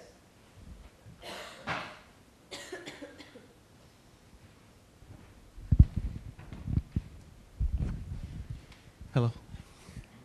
Um, I'm interested in. Uh, oh, sorry, Rahuldeep Gill from California Lutheran University. Um, no, you're from Boston. What do you mean you're from California? yes, it's a homecoming. Um, the, the play is a, lot about bodies, and it's very visceral in the scene that we saw. Um, what happens to the actors' bodies and your bodies as you watch the actors, have being the create, having been the creator of this, um, and your PTSD and your separation, right? Because you have a, both of you have deeply uh, different relationships with the times, um, but the memories are there, even if you didn't live through them, right? So, what is happening in your bodies? Take us through the story over the last few years as to how some of those things change. So I'll talk, I'll talk to it briefly and then I'll hand it to Mehr because she is much closer to the actors and their perspective. And that's a great question, Rahul. So I'll just say this. Uh, you know, I wrote most of the lines that are in the play. I'm obviously intimately familiar with them. This is not shocking new stuff to me, but I can tell you that I've attended all the 71 performances of the play in the last couple of years, and I cannot, I still cannot watch it without feeling emotional at some point in the play or other. So it is difficult material to engage with, no matter you know where you are, who you are in the engagement process. Uh, I can only imagine how audiences feel the first time that they see the entire play because you know I, I feel it myself. Um, I'll, I'll let Mehr talk to the experience of the actors because um, you know, their responses have been very interesting. Yeah, again, so my entry point to the project is definitely through working with the actors, listening to their questions, um, and exploring what this story looks like on, on its feet physically.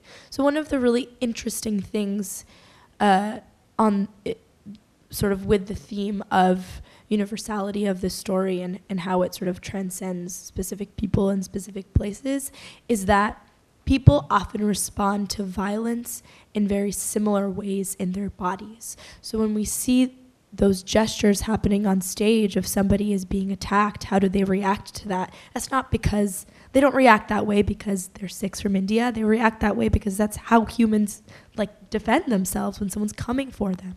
So one of the things that we use to explore the story and stage it um, is repetition and mime. Um, every character, when we were staging it for the first time, I had them look at this character's story, um, the very specific experiences that they had with their families in the aftermath, what happened to their families, and create four very specific gestures in response to that.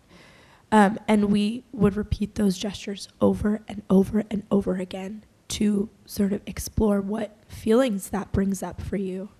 Um, and as we did that, those gestures, just like very simple body movements, bubbled up into really specific responses to really specific stimuli in the play. And it's interesting because uh, this is like a, a psychology thing. A lot of times, like smiling can make you happier. A physical gesture can lead to a really specific emotion in response to having your body in that particular place. Um, and so using the actors uh, for gestures for their stories and repeating them and seeing what those movements brought up for them emotionally and what that added to their story really informed what this play looks like on its feet. So, so much of the physical theater that you see in the play is each actor's response to the, the story that the, of the character that they're portraying. Um, and I know for a fact from talking to them and, and from their responses in every single talk back that this play is really hard for them to do.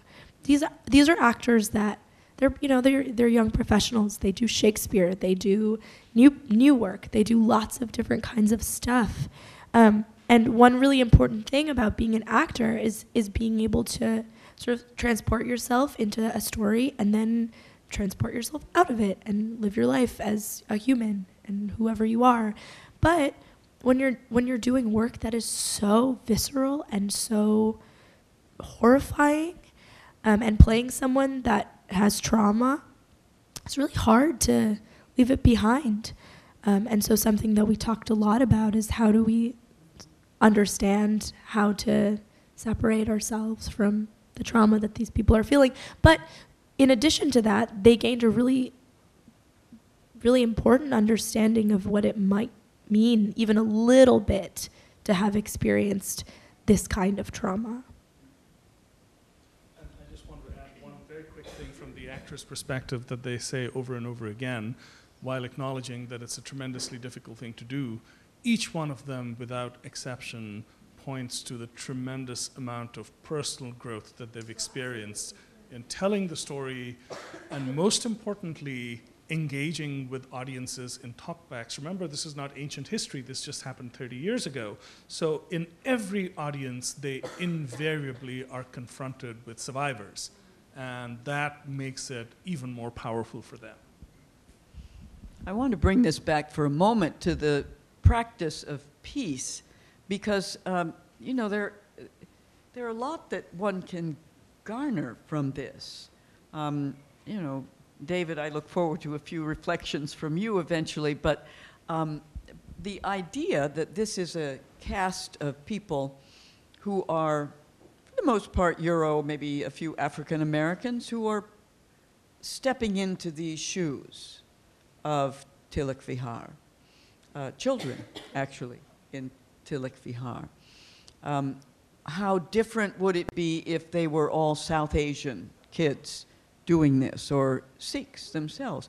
But the power, I think, of having people who are of a different time and group uh, take these roles, I think is it's extremely interesting.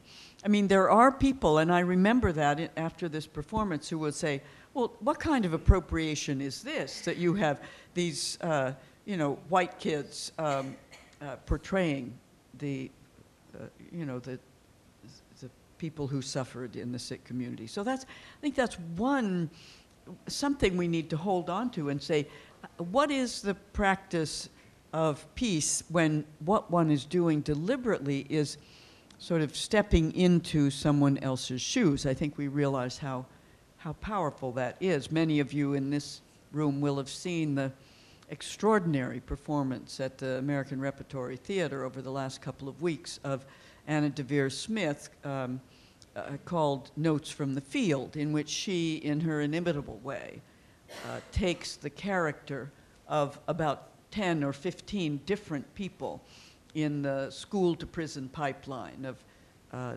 black kids who have been arrested for the first time uh, rather than sent to the principal's office in, uh, in their school and uh, end up in prison, or uh, school principals, or prisoners who have, you know, done something in the street and are in prison, or those who have been beaten and killed uh, and witnessed the beatings and kill, uh, killings of uh, young black men in the streets of America. So that uh, ability of this woman uh, whose uh, poster we see outside to take these roles in a drama that then has been one of the most powerful things that many people have seen in the ART for a long time. So, you know, the power of drama and the power of stepping into the shoes of another, I think this, this has some lessons we might uh, want to reflect on in this context. Uh, let me again turn to folks who are here and might wish to add a reflection. Yes. Uh, my name is Cindy Singer. I'm a local lawyer. Um, when I was in India, they told us about the Hindus and they told us about the caste system. They never mentioned the Sikhs. Here in U.S. They in that sentence? Excuse me? Who is they in that Um, sentence? the people who, the tour guides or whoever Yeah. was giving us information. Just want to check. oh, okay. um, and of course, in U.S., we've heard since 9/11, we've heard all about the Muslims and wrong information that they're all members of ISIS and stuff, and we've heard about violence against, you know, African Americans. We really haven't heard a lot about Sikhs. Um, we haven't heard hatred of them. We just haven't heard about them. So I'm wondering, and I guess, you know, religion 101. Are you an ethnic group? Are you a religion? Are you part of an, are you a sect of another religion? I'm wondering if you could just tell us a little bit about who you are, wh- who Sikhs are. Here we go. So Sikhism is uh, the probably the world's one of the world's youngest major religions. We've been around for about 500 years, roughly. Uh, we are a fairly large faith group. According to various estimates, there are between 28 to 30 million Sikhs in the world. So we're not a minuscule minority.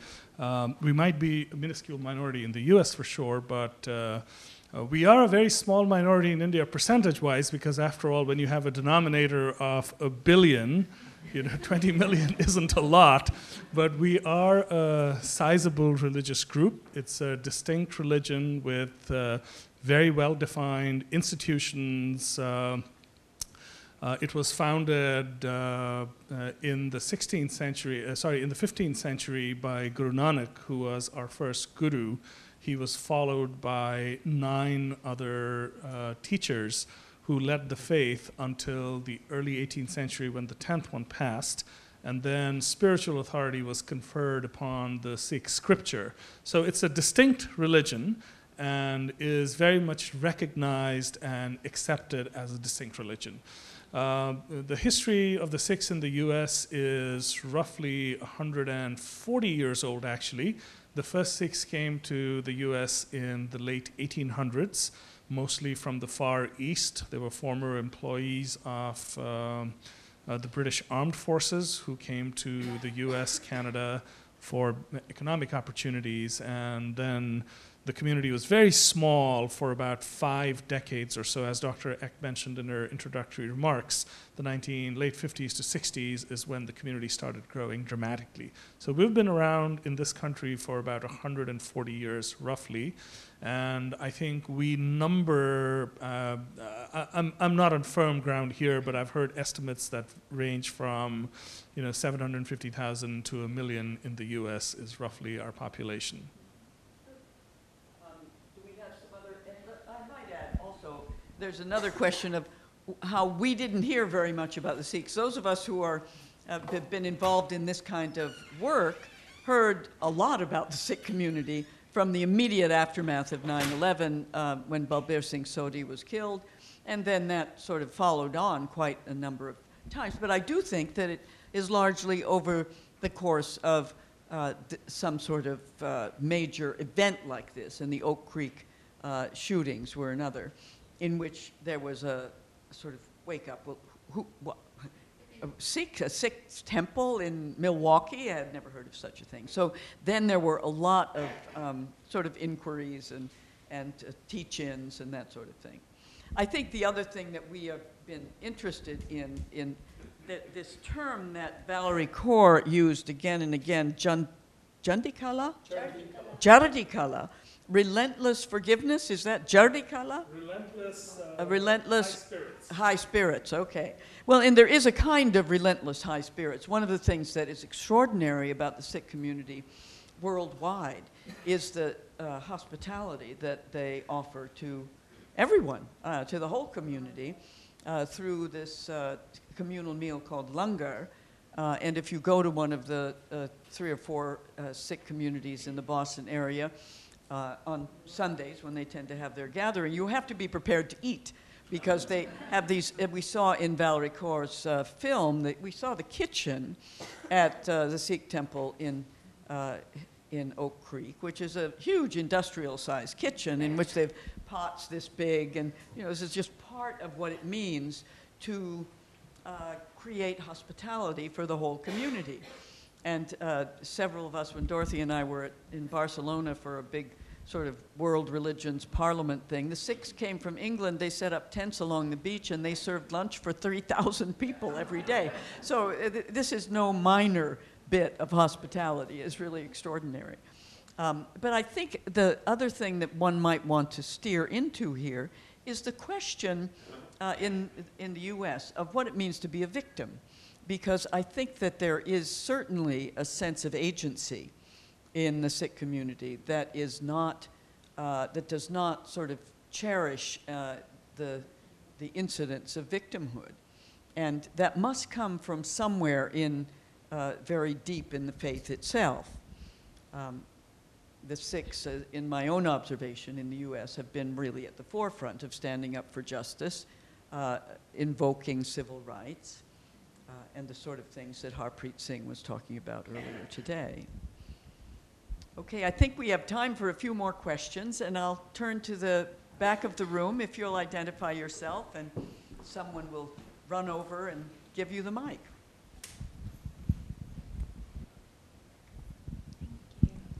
Hi, uh, my name's Aaliyah. Um, I hope you bear with me with the question. I've been trying to formulate it. It's something I've been sitting with for a long time, and now you're the beneficiary of this contemplation about art and trauma.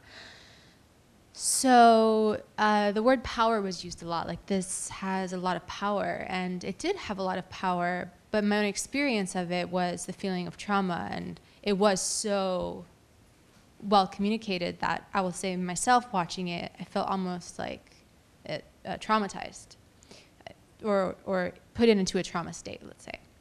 And there are people who may fall along a spectrum who have different uh, levels of susceptibility to that.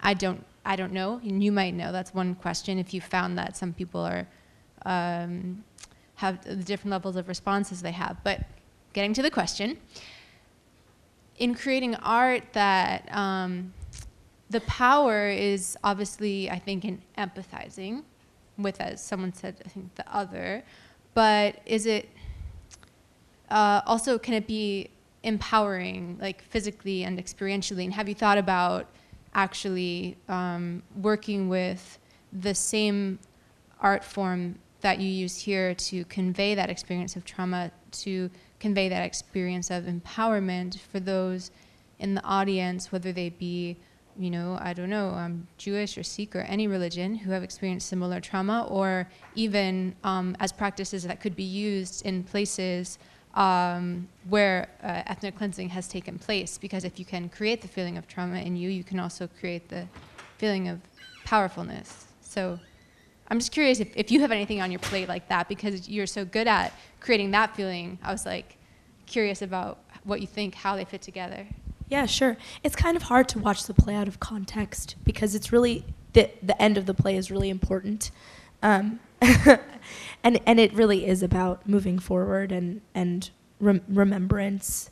Um, and another another really important thing, and I apologize if this wasn't part of what we did today, but the beginning of the play, um, one of the actors speaks to every single audience member in small groups and uh, conveys a content warning um, because a lot of the play is, is really traumatic and can be really triggering for people.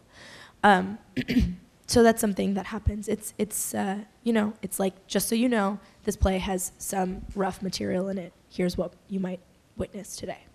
Um, and so part of creating that experience of shock um, is really just like laying the facts out for people because again this is some, an event that lots of people just don't know about. And it's really important to not shy away from explaining what happened um, and not diminishing it in any way. And so i feel like uh, showing this piece which is difficult to watch and has difficult material in it is really important. Um, and i wouldn't do it in a way that glossed over that really important fact. Um, but you say also that it's it's as you can create those feelings of trauma and shock um, and despair in people, um, you can also use that same sort of energy to create change and uh, positive change. And so one of the things that we talk about in talkbacks a lot is um, how we hope that this iteration of the story will inspire people, whatever they're feeling, to like write it down or create something of their own. Um, because I think that using art specifically and theater um, to create awareness for stuff like this is can be really can really be charged through a movement of sorts. Um, because you do feel something really specific after watching this, and if you sort of channel that into something productive and something that you can share again, rather than just like being angry, um, which can stem into violence afterwards, um, I think that's really important. Is like using whatever you're feeling to push it forward and share, um, but also uh, in a slightly different vein, using theater as a medium to create feelings of empowerment um, is something that people do a lot, actually. There are tons of workshops. Um, Augusto Boal is really great guy who created a method and a model for sharing theater um, with communities that are trying to work through specific issues.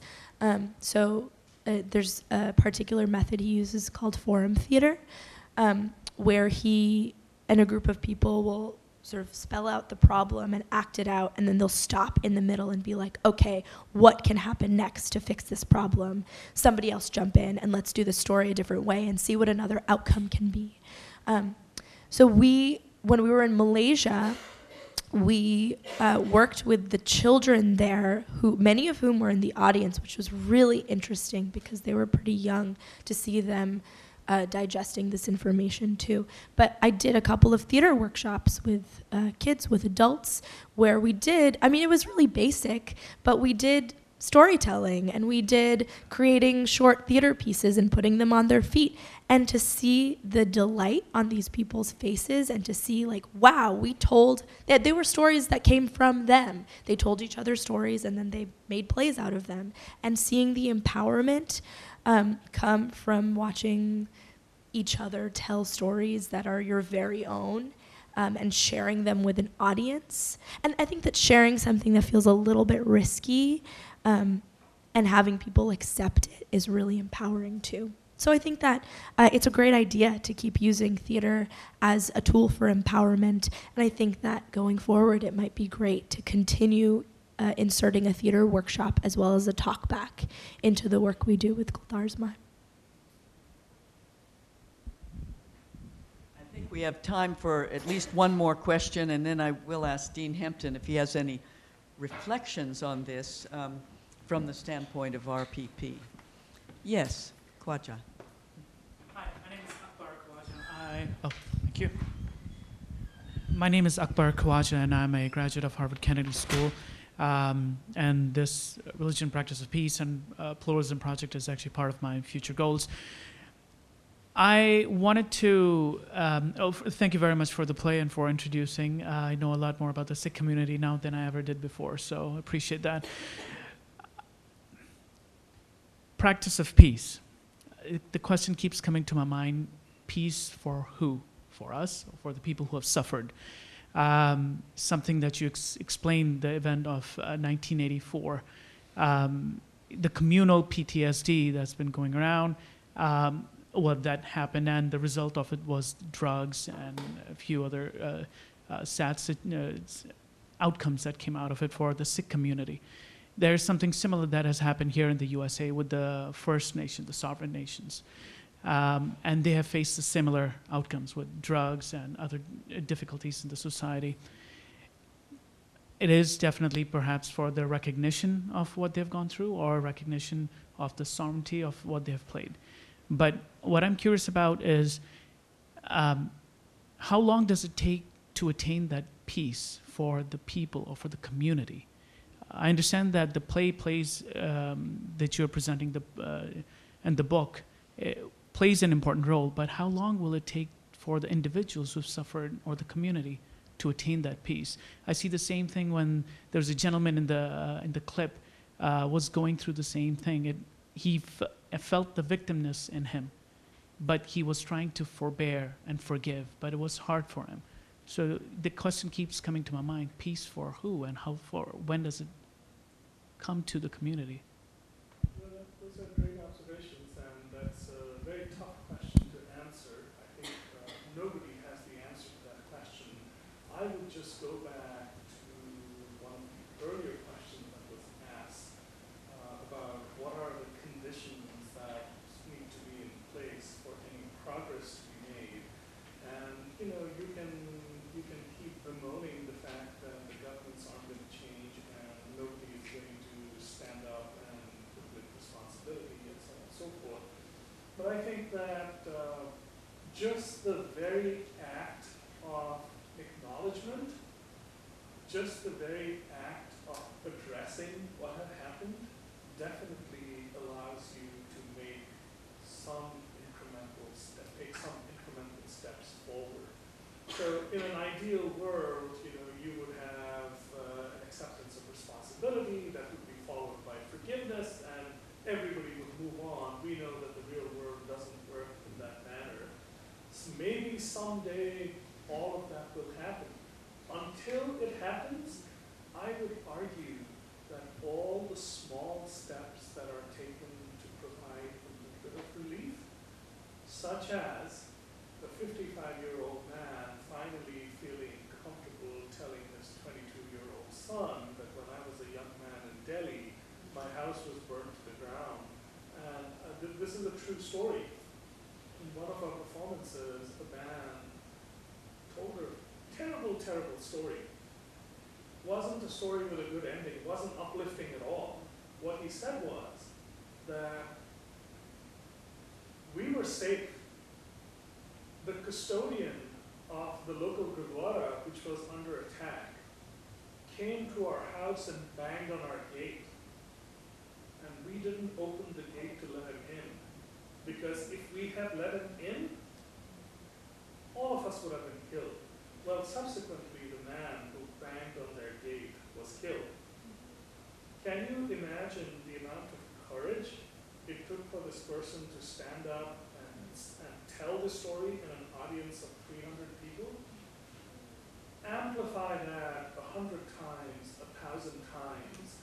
I think that just the very act of bringing something like this out in the open and giving people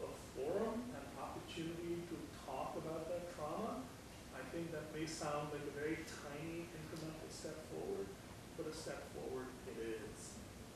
And unfortunately, that's the best that I can offer in the mm-hmm. context of what we're trying to do. Thank you. And I think uh, I just want all of us to remember that the beginning of this, of course, is a bunch of Jewish artists uh, in their sort of thinking and relating this to a poem about a pogrom in Russia in 1903. I mean, it, it's an attempt to make this a larger story that we are able to step into and imagine because uh, all of us are really in this story. David, uh, thank you so much for the sort of forum in which this can be uh, dramatized tonight. Thank you so much. And I'll give the mic to you.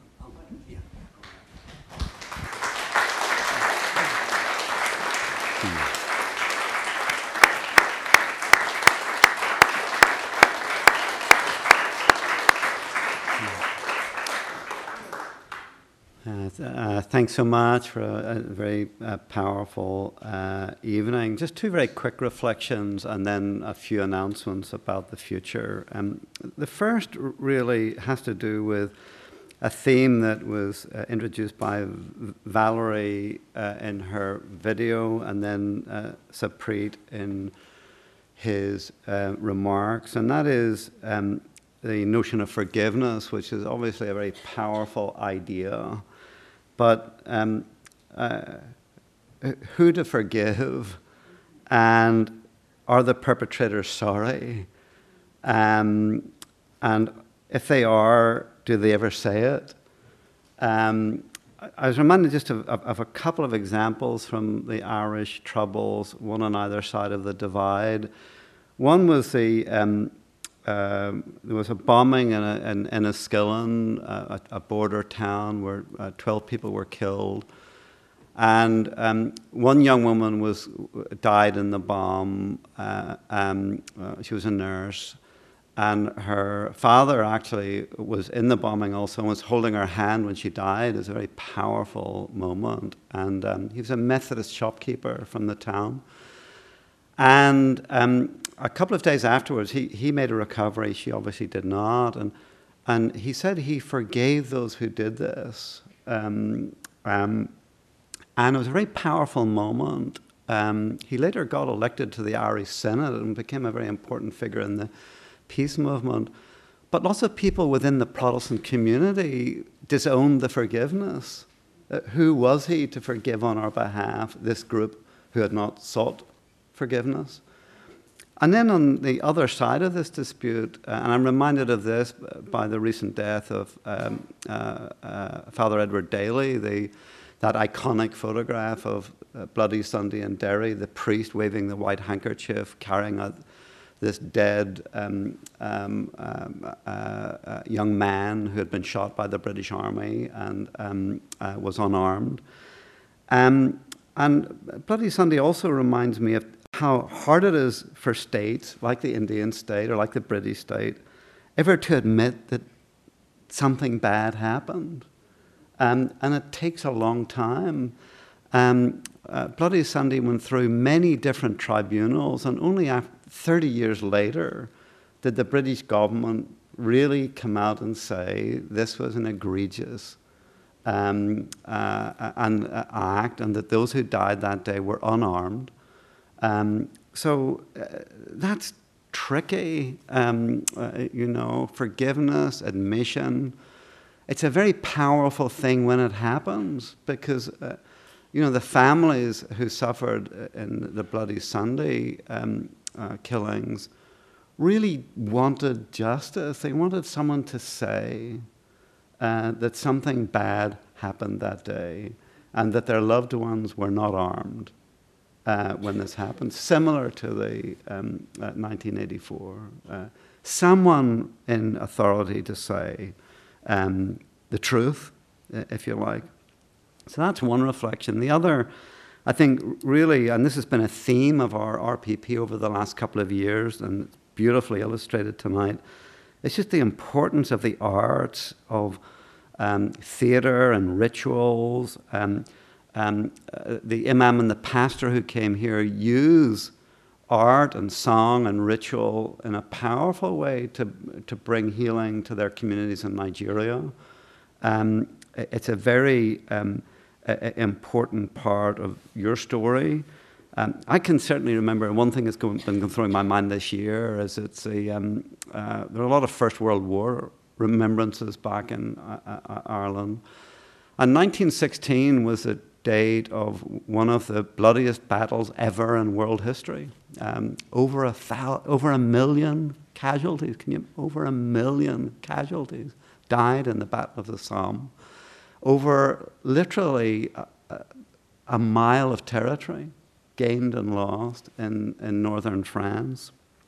And I certainly remember as a young per, ma, uh, student in high school reading these uh, First World War poets about these, you know, trench battles. You know, Siegfried Sassoon, Rupert Brooke, uh, uh, William Butler Yeats a bit in Ireland, and poetry, theatre, song, ritual, um, are ways I think of confronting the truth in in ways that are particularly powerful. I think we felt it, saw it uh, in the bodies that were um, uh, uh, acting, but more than acting, uh, uh, drawing us into an experience.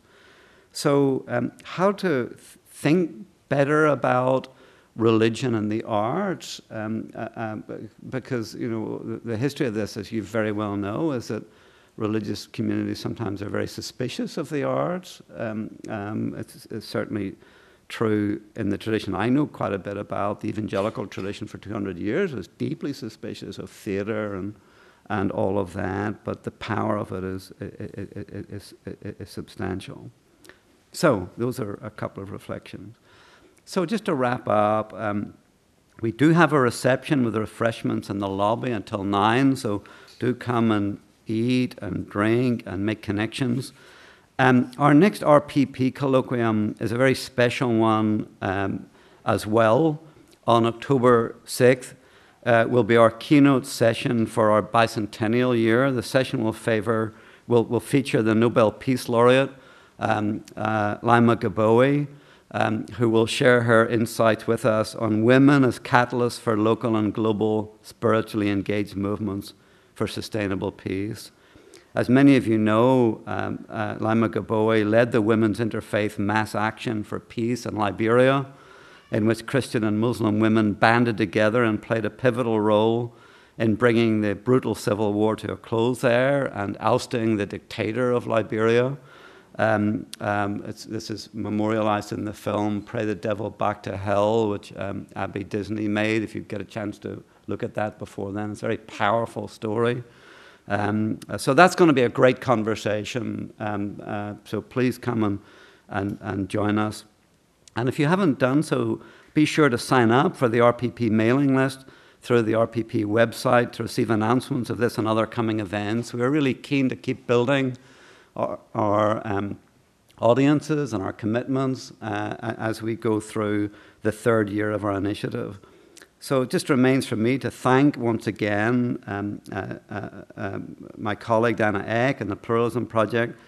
Uh, special thanks to uh, Sarbpreet Singh and um, uh, Mehr Kaur um, uh, and the actors who performed for us Benjamin Gutman, Sydney Grant, Monica Giordano for really a powerful evening. Thank you so much.